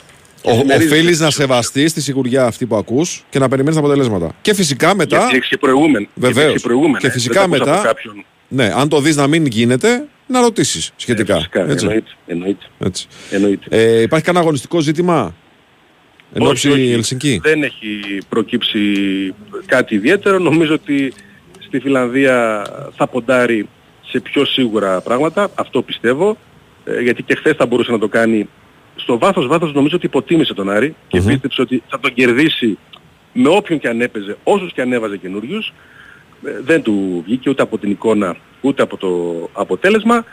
Ε, και τώρα συνεχίζεται αυτή η δουλειά χωρίς πολλά προβλήματα. Α, κάποια στιγμή θα μπει και ο Μάρκος Αντώνιο που είναι το κάτι διαφορετικό στο, στο κέντρο, αλλά νομίζω από την άλλη εβδομάδα όχι, όχι σε αυτήν. Μάλιστα. Ωραία. Δημήτρης, σε ευχαριστούμε πάρα πολύ. Ε, Δημήτρη. Καλή σου μέρα, καλή σου μέρα. Εγώ θυμίζω, στέλνετε μήνυμα α, στα, στο γνωστό πεδίο μηνυμάτων με το οποίο επικοινωνείτε με τις εκπομπές του BWIN Sport FM. Ονοματεπώνυμο, mail και άμκα. Ονοματεπώνυμο, mail και άμκα. Προσοχή να είναι σωστά τα στοιχεία σας γραμμένα για να α, μπείτε στο διαγωνισμό για 200 διπλές προσκλήσεις του αγώνα του Παναθηναϊκού με τη VRL. Προσφορά της ΠαΕ Παναθηναϊκού στους ακροατές του BWIN Sport FM. Λοιπόν, ετοιμαζόμαστε να πάμε στη Θεσσαλονίκη ξανά, να μείνουμε στην πρωτεύουσα και να πάμε στον Αλέξη Σαββόπουλο. Πριν από αυτό όμως, εγώ να σας πω ότι ε, έχουμε, βλέπουμε μπροστά μας όλα αυτά τα προβλήματα που έχει προκαλέσει η κλιματική αλλαγή με πολλά ακραία καιρικά φαινόμενα τα οποία έχουν ε, φυσικά αντίκτυπο και στην καθημερινότητά μας αλλά και στο κόστος ζωής λόγω των ε, υψηλών λογαριασμών ε, ρεύματος αερίου και το καθεξής. Ε, υπάρχει λοιπόν η ενεργειακή ασπίδα της, των συστημάτων εξωτερικής θερμοπρόσωψης της Φιμπραν που λειτουργεί σαν ένα πολλαπλό αμορτισέρ που απορροφά τους κραδασμούς αυτού του εκρητικού κοκτέιλ. Τα συστήματα εξωτερικής θερμομόνωσης με πετροβάμβακα φιμπραγκαίο παρέχουν εξαιρετική θερμομόνωση, που σημαίνει μειωμένους λογαριασμούς ρεύματος και αερίου για πολλές δεκαετίες, αλλά είναι και το μόνο μονοτικό υλικό που παρέχει εξαιρετική ηχομόνωση, πυροπροστασία, σε σχέση με όλα τα μονοτικά υλικά, αλλά και φυσική διαπνοή στο κτίριο και ελάχιστο περιβαλλοντικό αποτύπωμα. Αξιοποιήστε λοιπόν όλα αυτά τα πλεονεκτήματα κάνοντας αίτηση στο νέο εξοικονομό αυτονομό. Μη σας φαίνεται δύσκολο. Επικοινωνήστε με τη Φιμπραν και οι άνθρωποι της θα σας ενημερώσουν αναλυτικά για όλα όσα πρέπει να ξέρετε από τη συμπλήρωση του φακέλου μέχρι την προμήθεια των υλικών της Φιμπραν. Για να ενημερωθείτε για τα συστήματα εξωτερικής θερμομόνωσης με πετροβάβακα Φιμπραν, καλείτε και ρωτάτε την εταιρεία που ξέρει την κατασκευή μέσα έξω στο 811 90.000 ή στο www.fibran.gr. Λοιπόν, πάμε Αλέξη Σαββόπουλο αμέσως. Ο Άρης, πώς ε, βίωσε το παιχνίδι αυτό; Καλημέρα σας, κυρία, καλή εβδομάδα. Γεια σου Αλέξη. Καλημέρα, καλημέρα, καλή εβδομάδα, παιδιά. Το μάτσο το οποίο ξεκίνησε με πρόβλημα για τον ε, Μάτζιο, το να μην έχει τον καλύτερο σου ποδοσφαιριστή διαθέσιμο ε, ε, ήταν ένα, πώς το λένε, ένα μεγάλο πρόβλημα για τον Μάτζιο πριν, αρχ- πριν την αρχή του μάτσα. Ναι, ήταν πρόβλημα γενικά των τελευταίων ημερών. Α, οι ενοχλήσεις που είχε ο Νταρίντα τις έχει εδώ και αρκετές μέρες εξαιτίας της επιβάρυνσης από τους συνεχόμενους αγώνες γιατί παίζει από το ξεκίνημα της σεζόν τα πρώτα φιλικά σχεδόν 90 λεπτά Mm. συνεχόμενα και δεν είναι και στην πρώτη νιώτη. Έπρεπε να γίνει καλύτερη διαχείριση προφανώς α, από τον ε, Τσέχο και υποχρεώθηκε ο προπονητής του Άρη να τον αφήσει έξω για ένα πολύ μεγάλο ρίσκο. Είναι στα όρια της θλάσσης Α, ο, μάλιστα. α, ο Νταρίντα και γι' αυτό το λόγο, επειδή είναι και ένα, ήταν πολύ απαιτητικό το, το παιχνίδι στην Τούμπα, επέλεξε να μην το ρισκάρει και να τον αφήσει έξω. Δεν είχε ούτε τον Τζούρασεκ ως μια εναλλακτική, γιατί και αυτός εμφάνισε τελευταία στιγμή πρόβλημα στη μέση. Δεν είχε φυσικά ούτε τον Ζούλε, άρα περιορίστηκαν αυτομάτως μάνι μάνι οι επιλογές του στο, στη μεσαία γραμμή. Α, και υποχρεώθηκε να βάλει τον Φερστράτε από την αρχή μαζί με τον α, α, Ντουκουρέ και τον Ρουπ α, ως δεκάρι πίσω από τον α, Μορόν.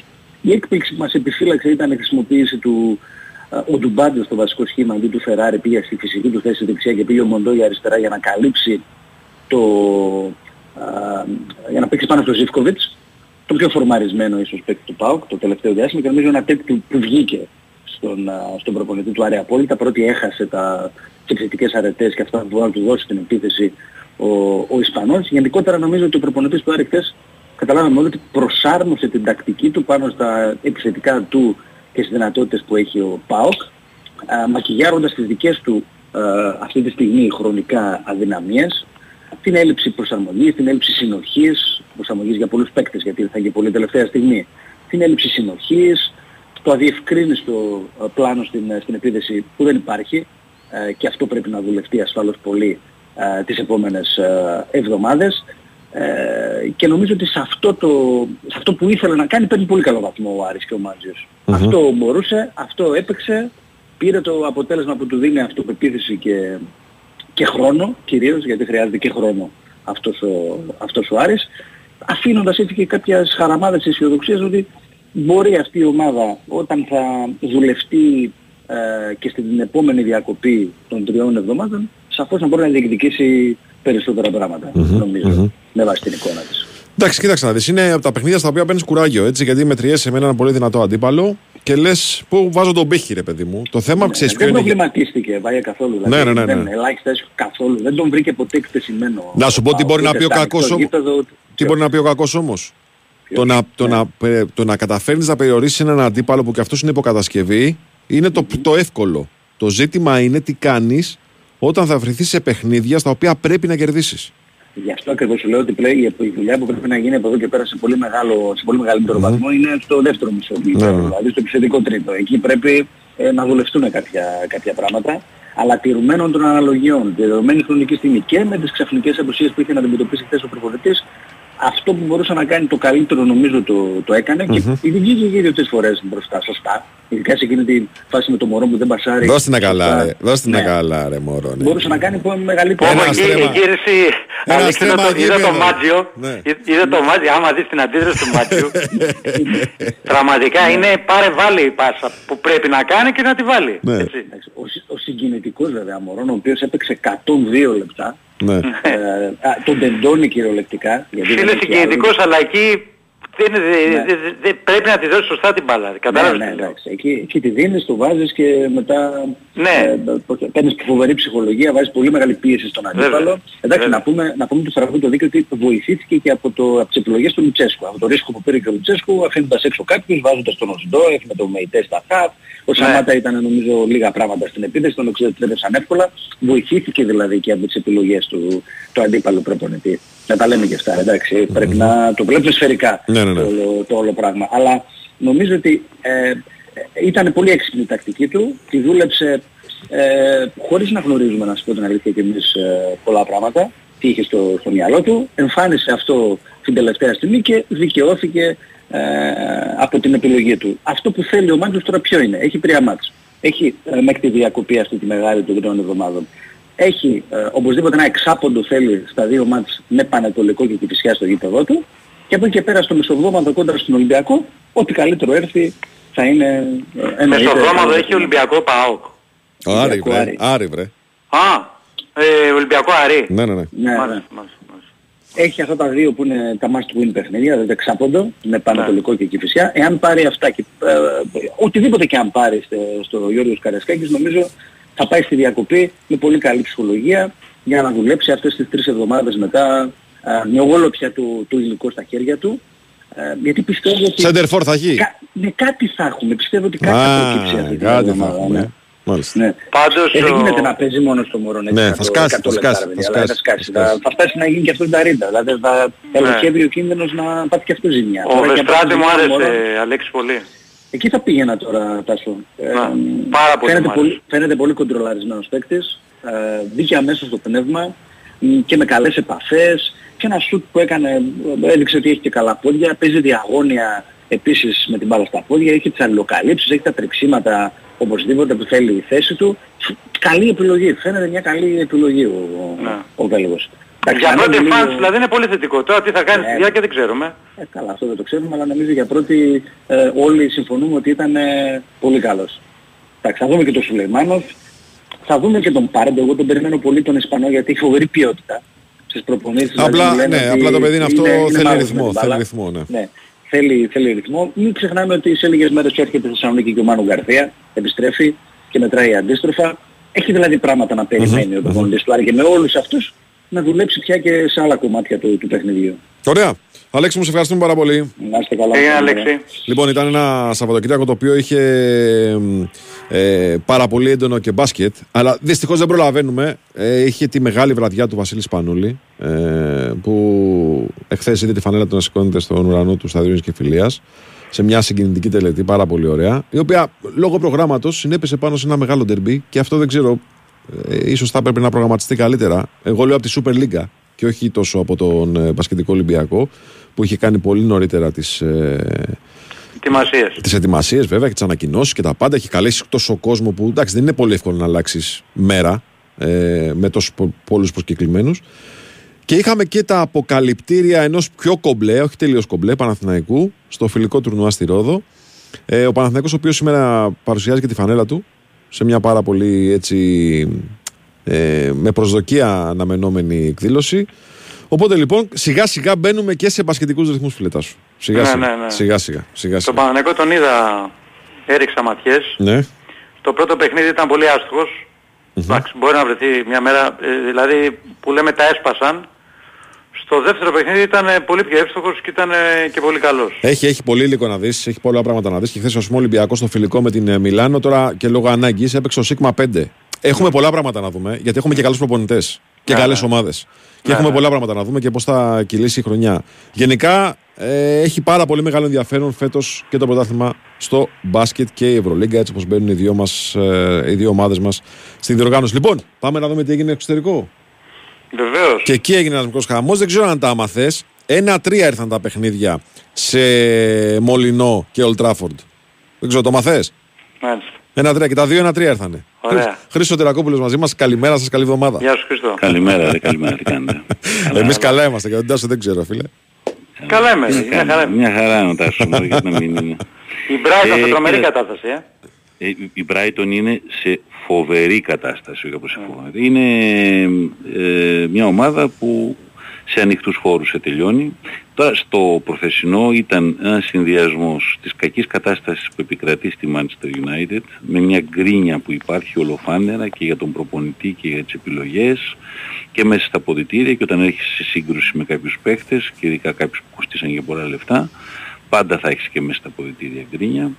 Στην αλλαγή που έβαλε κάποια στιγμή τον Μαρσιάλ και έβγαλε τον Χόιλουντ ακούστηκαν και έντονες αποδοκιμασίες. Είπε και ένα λάθος για μένα στο τέλος, δηλαδή, μέσα στον εκνευρισμό του στο τέλος, ότι και άλλοι ξοδεύουν, δεν ξοδεύει μόνο η Manchester United λεφτά και η Brighton ξόδεψε όταν η, η, η ενδεκάδα που ξεκίνησε η Brighton το παιχνίδι προχθές είχε τέσσερις που ήταν με, με μηδέν και συνολικά 12 εκατομμύρια ευρώ η συνολική ομάδα δηλαδή όσο κα- νομίζω κανείς από τους 11 της Manchester United δεν έχει κοστίσει τόσο χαμηλά.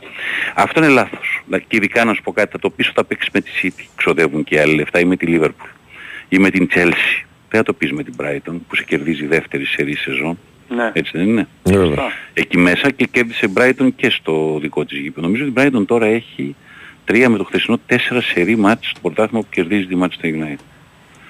Όταν πριν νομίζω ότι για να το, το δεις πριν αυτό, από το 4-0 πόσο ήταν πριν από 1,5 χρόνο, για να το βρεις πριν πρέπει να πας 30 χρόνια. Ε, ε, είναι φοβερό, είναι εντυπωσιακό. Απίστευτο. Ε, στη κορυφή έχουμε City με, ανα- με ανατροπή απέναντι στη West Ham που ήταν καλή όσο μπόρεσε το πήγε αλλά δεν μπορείς. Όταν η City θα βρει ρυθμό, θα βρει και έχασε ο Χάλαν και ένα καλό γκολ προχθές. Ε, μετά κάποια στιγμή θα σε φέρει σε ισορροπία. 5 στα 5 λοιπόν. Η Arsenal πήρε την νίκη χθες. Με την Everton αυτό το πράγμα το οποίο οι, καλύτερες, οι πέντε καλύτερες πάσες της ε, Everton στο παιχνίδι, δηλαδή παλιές που να βγήκαν στην πλάτη της άμυνας ή να έγιναν του τερματοφύλακα. Δεν μπορείς να πας πουθενά έτσι. Όχι, όχι. Ε, το παιχνίδι της είναι πλήρως αντιτουριστικό. Ε, κάπως ενθουσιασμός στην εξέδρα και έπαψε τοξικότητα γιατί πουλήθηκε η ομάδα. Εγώ έχω σηκώσει λίγο το, την αμφιβολία με την έννοια ότι η ίδια εταιρεία αυτή, οι Αμερικανοί της 777 Partners, ούτε στην Χέρτα έχουν κάνει κάτι ιδιαίτερο, στα Ντάρλι Aegis γκρινιάζει ο κόσμος πάρα πάρα πολύ, στη Βάσκο Νταγκάμα το ίδιο, στη Βραζιλία και μόνο η Σεβίλη, αλλά στη Σεβίλη έχουν 8%, άρα δεν παίρνουν και αποφάσεις. Ναι. Ε, ο Μοσίρη, ο, ο άνθρωπος που έφυγε από την Everton, παραχωρεί τις μετοχές, μην ξεχνάμε ότι στα 7 χρόνια του, ειδικά στο ξεκίνημά του, ξόδεψε τρελά λεφτά. Έχει ξοδέψει ένα δισεκατομμύριο ευρώ σε μεταγραφές. Για να έχει η Everton μια χειρότερη ομάδα από αυτή που είχε όταν την αγόρασε. Άρα δεν είναι πολύ απλά τα πράγματα σε αυτές τις περιπτώσεις. Η Liverpool νίκησε με ανατροπή από ένα 0 που έχανε με τη Wolves. Δύο assist, θα ήταν τρεις assist του Σαλάχ αν τον γκολ του Έλιοτ με τραγικό του και όχι αυτό γκολ. Ε, μεγάλη νίκη γιατί έτσι όπως πήγαινε το μάτς ε, έδειχνε ότι μπορούσε να, να μείνει στην ισοπαλία και στο τέλος της ημέρας και για την Arsenal και για τη Liverpool αυτό που μετράει είναι ότι φεύγεις από το γήπεδο με τους βαθμούς. Όπως και η Tottenham που μέχρι το 90 συν 8 έχανε 0-1 από της Sheffield United και εκεί πέτυχε δύο γκολ με τα λεπτά του καθυστερήσεων βέβαια είναι πάρα πολλά αλλά εκεί πέτυχε τα δύο γκολ κάνοντας και νέο ρεκόρ στην ιστορία της Premier League για ομάδα που έχει κερδίσει τόσο αργά μέσα στις καθυστερήσεις ένα παιχνίδι. Τέσσερις μήναν οι αίτητες, αφού χάσανε ε, δύο από αυτές που μέχρι προθέσεις ήταν αίτητες, η West Ham δηλαδή και η Bradford. Ε, και κακή εικόνα πάλι για την Chelsea αυτό το 0-0 με την Bournemouth. Ε, που ε, αυτό το πράγμα της Chelsea ακόμα... Άσχο με άγευτη άοσμη, ε. Δεν γίνεται, ρε Άκρο παιδιά. μοιάζουμε, Δεν Άκρο. γίνεται ένα δισεκατομμύριο μεταγραφές και βλέπεις, για να ας είσαι πούμε. χειρότερος από ότι το 21 που είχες πάρει το Champions League. Ε, εγώ λέω και άλλο- κατάφερες σε μια διετία να έχεις μια τραγική ομάδα, 12η πέρσι, και έτσι όπως πηγαίνει φέτος δεν ξέρεις που θα τερματίσει. Δηλαδή μπορεί ξαφνικά να κάνει ένα φοβερό ντεμαράζ Αλλά ε, δε- είναι, είναι, είναι, είναι πρόβλημα. Δεν ξέρω πώς θα βρεις ισορροπία. Δεν ξέρω. Δηλαδή, ένα δισεκατομμύριο μεταγραφές και να έχεις τον συμπαθέστατο, αλλά τον Jackson Center for. Και τον Κόνορ Γκάλα χειραρχηγό. Που ήθελες να τον δώσεις πριν από δύο μήνες, έτσι. Ναι. Και απλώς είπε δεν φεύγω. Ναι. Εντάξει. Ε, τώρα, ε, η Ισπανία, η Ρεάλ, πολύ μεγάλη νίκη με ανατροπή με τη Σοσιεδάδ, γιατί δεν της βγαίναν τα πράγματα. Πρώτο ημίχρονο ειδικά στη Σοσιεδάδ ήταν εξαιρετική στο γήπεδο. Το πήρε όμως το μάτς πάλι, το γύρισε το μάτς πάλι. Γενικά πολλές ωριακές νίκες η Real πάντως στο πρωτάθλημα μέχρι στιγμής. Ναι, Ένα 0 τη Θέλτα, 2-1 Και τη χωρίς να σκοράρει ο Θέλτα. Μπέλιχαμ, ε. Ε; Χωρίς να σκοράρει ο Μπέλιχαμ. Χωρίς να σκοράρει χθες ο Μπέλιγχαμ. Αυτό είναι η είδηση. Ναι. ε, πέντε η Μπαρσελώνα πάρα πολύ εντυπωσιακή με την Πέτης προχθές. Ε, νίκησε η Villarreal, να μείνουμε λίγο και στους αντιπάλους που έτσι συζητήσαμε. Ναι. Η Μαρσέη, η Μαρσέη αντίθετα δεν νίκησε. Έμεινε στο 0-0 στη Γαλλία με την Τουλούς. Μεγάλη ήττα της Παρή από την Νης που πανηγυρίστηκε από την Νης λες και ήταν πρωτάθλημα. Ε, η Παρή έχει πάρα πολλά θέματα. Ε, Σε πέντε μάτς έχει δύο νίκες, δύο ισοπαλίε και Γαλλία, μία ήττα. Βέβαια. Ε, Έτσι. μεγάλα προβλήματα, Ναι. πάρα πολλά προβλήματα. Και η Μονακός σοφαρίστηκε στο τέλος. Η Μονακός σοφαρίστηκε στο τέλος. Εκεί πάντως φέτος έτσι όπως είναι η Παρή, έτσι όπως δείχνει η Παρή, το πρωτάθλημα Μονακό είναι Μαρσέη. ανοιχτό. Είναι ανοιχτό. Είναι ανοιχτό. Η Παρή δεν μπορεί να είναι τόσο κακή τάσο και στη συνέχεια. Ναι, κάποια στιγμή θα συνέλθεις, λες. Κάποια στιγμή θα συνέλθει ακριβώς. Ναι. Ε, μ, είπαμε για τη West Ham ήταν καλή, για που λόγω αντίπολος του Ολυμπιακού έτσι, αλλά η City είναι η City. Η Brighton ήταν εξαιρετική. Ε, Villarreal δεν έχω εικόνα, αλλά Έχω έκανε εγώ την νίκη εικόνα, της. έπρεπε να ε, δέχτηκε πολλές φάσεις. Ε, Το πήρε όμως το μάτς, ψυχολογικά της κάνει καλό, αλλά έχει θεματάκια, ακόμα ψάχνει τη Villarreal. Έχει Ναι. όμως τρομερή ποιότητα, έτσι. Τρομερή. Αυτό, αυτό είναι πολύ σημαντικό έτσι όπως το λες και έτσι όπως το τοποθετείς. Ναι. Ε, ποιος άλλος έχουμε αντιπάλους; Η Φράιμπουργκ ε, έχασε 2-4 από την Η Dortmund. Φράιμπουργκ δεν έχω εικόνα και 2-1 έφαγε 4 γκολ μετά. Έχει φάει 9 γκολ στα τελευταία δύο παιχνίδια της. Νομίζω ότι είναι καλό το φεγγάρι που τη βρίσκει αυτή τη στιγμή ο Ολυμπιακός. Και Σερβία, Ε, παιδιά, η Μπάτσκα Τόπολα νίκησε 6-3 της Ζελέζνιτσαρ Πάντσεβο. Είναι πρώτη στη βαθμολογία μετά από 7 ματς με 19 βαθμούς. Έτσι. Εκεί δεν μπορούμε να έχουμε εύκολη Όχι, εικόνα δεν έτσι. μπορεί να έχεις. Όχι. Καλά καλά μερικές φορές δεν έχουμε από αυτά τα ματς.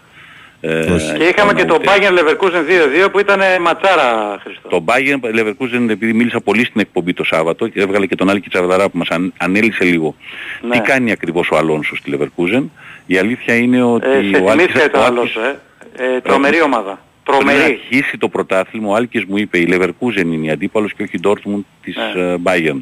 Φα, ε, λέω εντάξει ρε παιδί μου η Dortmund αυτό που έπαθε πέρσι θα βγει φέτος με, Ναι. τα, ξέρεις, με το μαχαίρι στα δόντια. Φαίνεται ότι η Leverkusen είναι η αντίπαλος άσχετο αν το μάτς προχθές το γλίτωσε στις καθυστερήσεις έτσι. Ναι, αλλά έχει χάσει μια ευκαιρίες ομάδα, πριν, για να, το λες, αυτό, εσύ. μια ομάδα για να παλεύει μέχρι τις καθυστερήσεις πάνω να πει ότι ο προπονητής της κάτι της έχει περάσει. Βέβαια. Ε, ο Αλόνσο είναι ένα, μια, ένα επόμενο μεγάλο project ως Ναι, ναι, προπονητής ναι. Στην, ε, στην Ευρώπη. Πάντως γενικά, ε, σαν εικόνα έτσι και τα λοιπά, για να μείνουμε και τελευταίο το άφησα επίτηδες, η Ίντερ, ε, θα θυμάστε ότι σας είπα εγώ ότι η άποψή μου είναι ότι η Ίντερ είναι το φαβορή φέτος στην Ιταλία. Τι- Το Ναι. θυμάστε πριν ξεκινήσει το πρωτάθλημα και είπα ότι με τη Μίλαν θα παίξει το πρωτάθλημα. Προχθές τη Μίλαν λοιπόν την έβαλε κάτω γιατί χτύπησε, είχε να γίνει από το 74, από, τον, από τον Απρίλιο του 74, 5-1 μεταξύ των δύο ομάδων. Ε, το είχε κάνει η Ίντερ πάλι τότε. Ε, ήταν πολύ καλή η Ίντερ. Ο Ιντζάγκη έχει φτιάξει μια ομάδα μέσα στο γήπεδο ε, πραγματικά πολύ καλή, πά, πάρα πολύ καλή.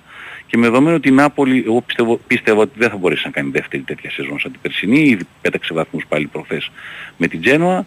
Υπάρχει η Μίλαν που είναι η Μίλαν, ε, έχασε χθες, οκ, αλλά για την Ίντερ ψυχολογικά πάντως ήταν πολύ σημαντικό και υπάρχει και η Juventus. Θα είναι ένα ενδιαφέρον πρωτάθλημα στην Ιταλία φέτος, αλλά η Ίντερ ε, μοιάζει ρε παιδί μου, όπου, ξέρεις, καμιά φορά φτάνεις εκεί που έφτασες πέρσι, φτάνεις και στο τελικό του Champions League, είσαι ανταγωνιστικός με τη City, το χάνεις τελικά το μάτς 1-0, πολύ εύκολα μπορεί να σε πάρει στο ξεκίνημα της σεζόν από κάτω και να προσπαθείς να καταλάβεις ξέρεις, πόσο κοντά έφτασες και δεν το κατάφερες. Αντίθετα τώρα λοιπόν βλέπω μια Ίντερ που έχει βγει στο γήπεδο φέτος να ξεμπερδέψει όσο γίνεται πιο γρήγορα στην Ιταλία για να ασχοληθεί πάλι με το Champions League. Και αυτό ε, φέρει σφραγίδα, 100% σφραγίδα Εντζάκη. Μάλιστα. Ωραία. Κύριε, ευχαριστούμε πάρα πολύ. Έγινε, Στο Χριστό. μου. Είστε καλά. Τάσο, Να πούμε τελειώσαμε. ότι σήμερα ε, βάει είχε με το Βόλο, ε. Έχει ατρόμη το βόλο 6 Και ώρα. δεν έχει ε. γίνει άσος μέχρι τώρα στη, θε- σε αυτή την αγωνιστική. Το καγκέλωσες κι αυτό. Κάτσε ρε φίλε, φίλε, να το πούμε. Λοιπόν, θα ενημερωθούν οι φίλοι ακροατές μέσα στη διάρκεια της ημέρας για το πώς κέρδισαν τα εισιτήρια, ποιοι κέρδισαν τα εισιτήρια. Τα 200 διπλά εισιτήρια. Συνεχίζετε και στέλνετε μηνύματα εσείς. Γίνεται η διαλογή στοιχείων αυτή τη στιγμή, η συλλογή στοιχείων. Από τον Τάσο Νικολογιάννη, Από το Βάιο Τσούτσικα. τον Πάνο Ρίλο και τον Σωτήρη Ταμπάκο που ήταν ε, στην διεύθυνση της εκπομπής. Ε, καλή συνέχεια στην ακρόαση, ακολουθεί δελτίο ειδήσεων και μετά Αντώνης Πανούτσος, Αντώνης Καρπετόπουλος. Γεια σας.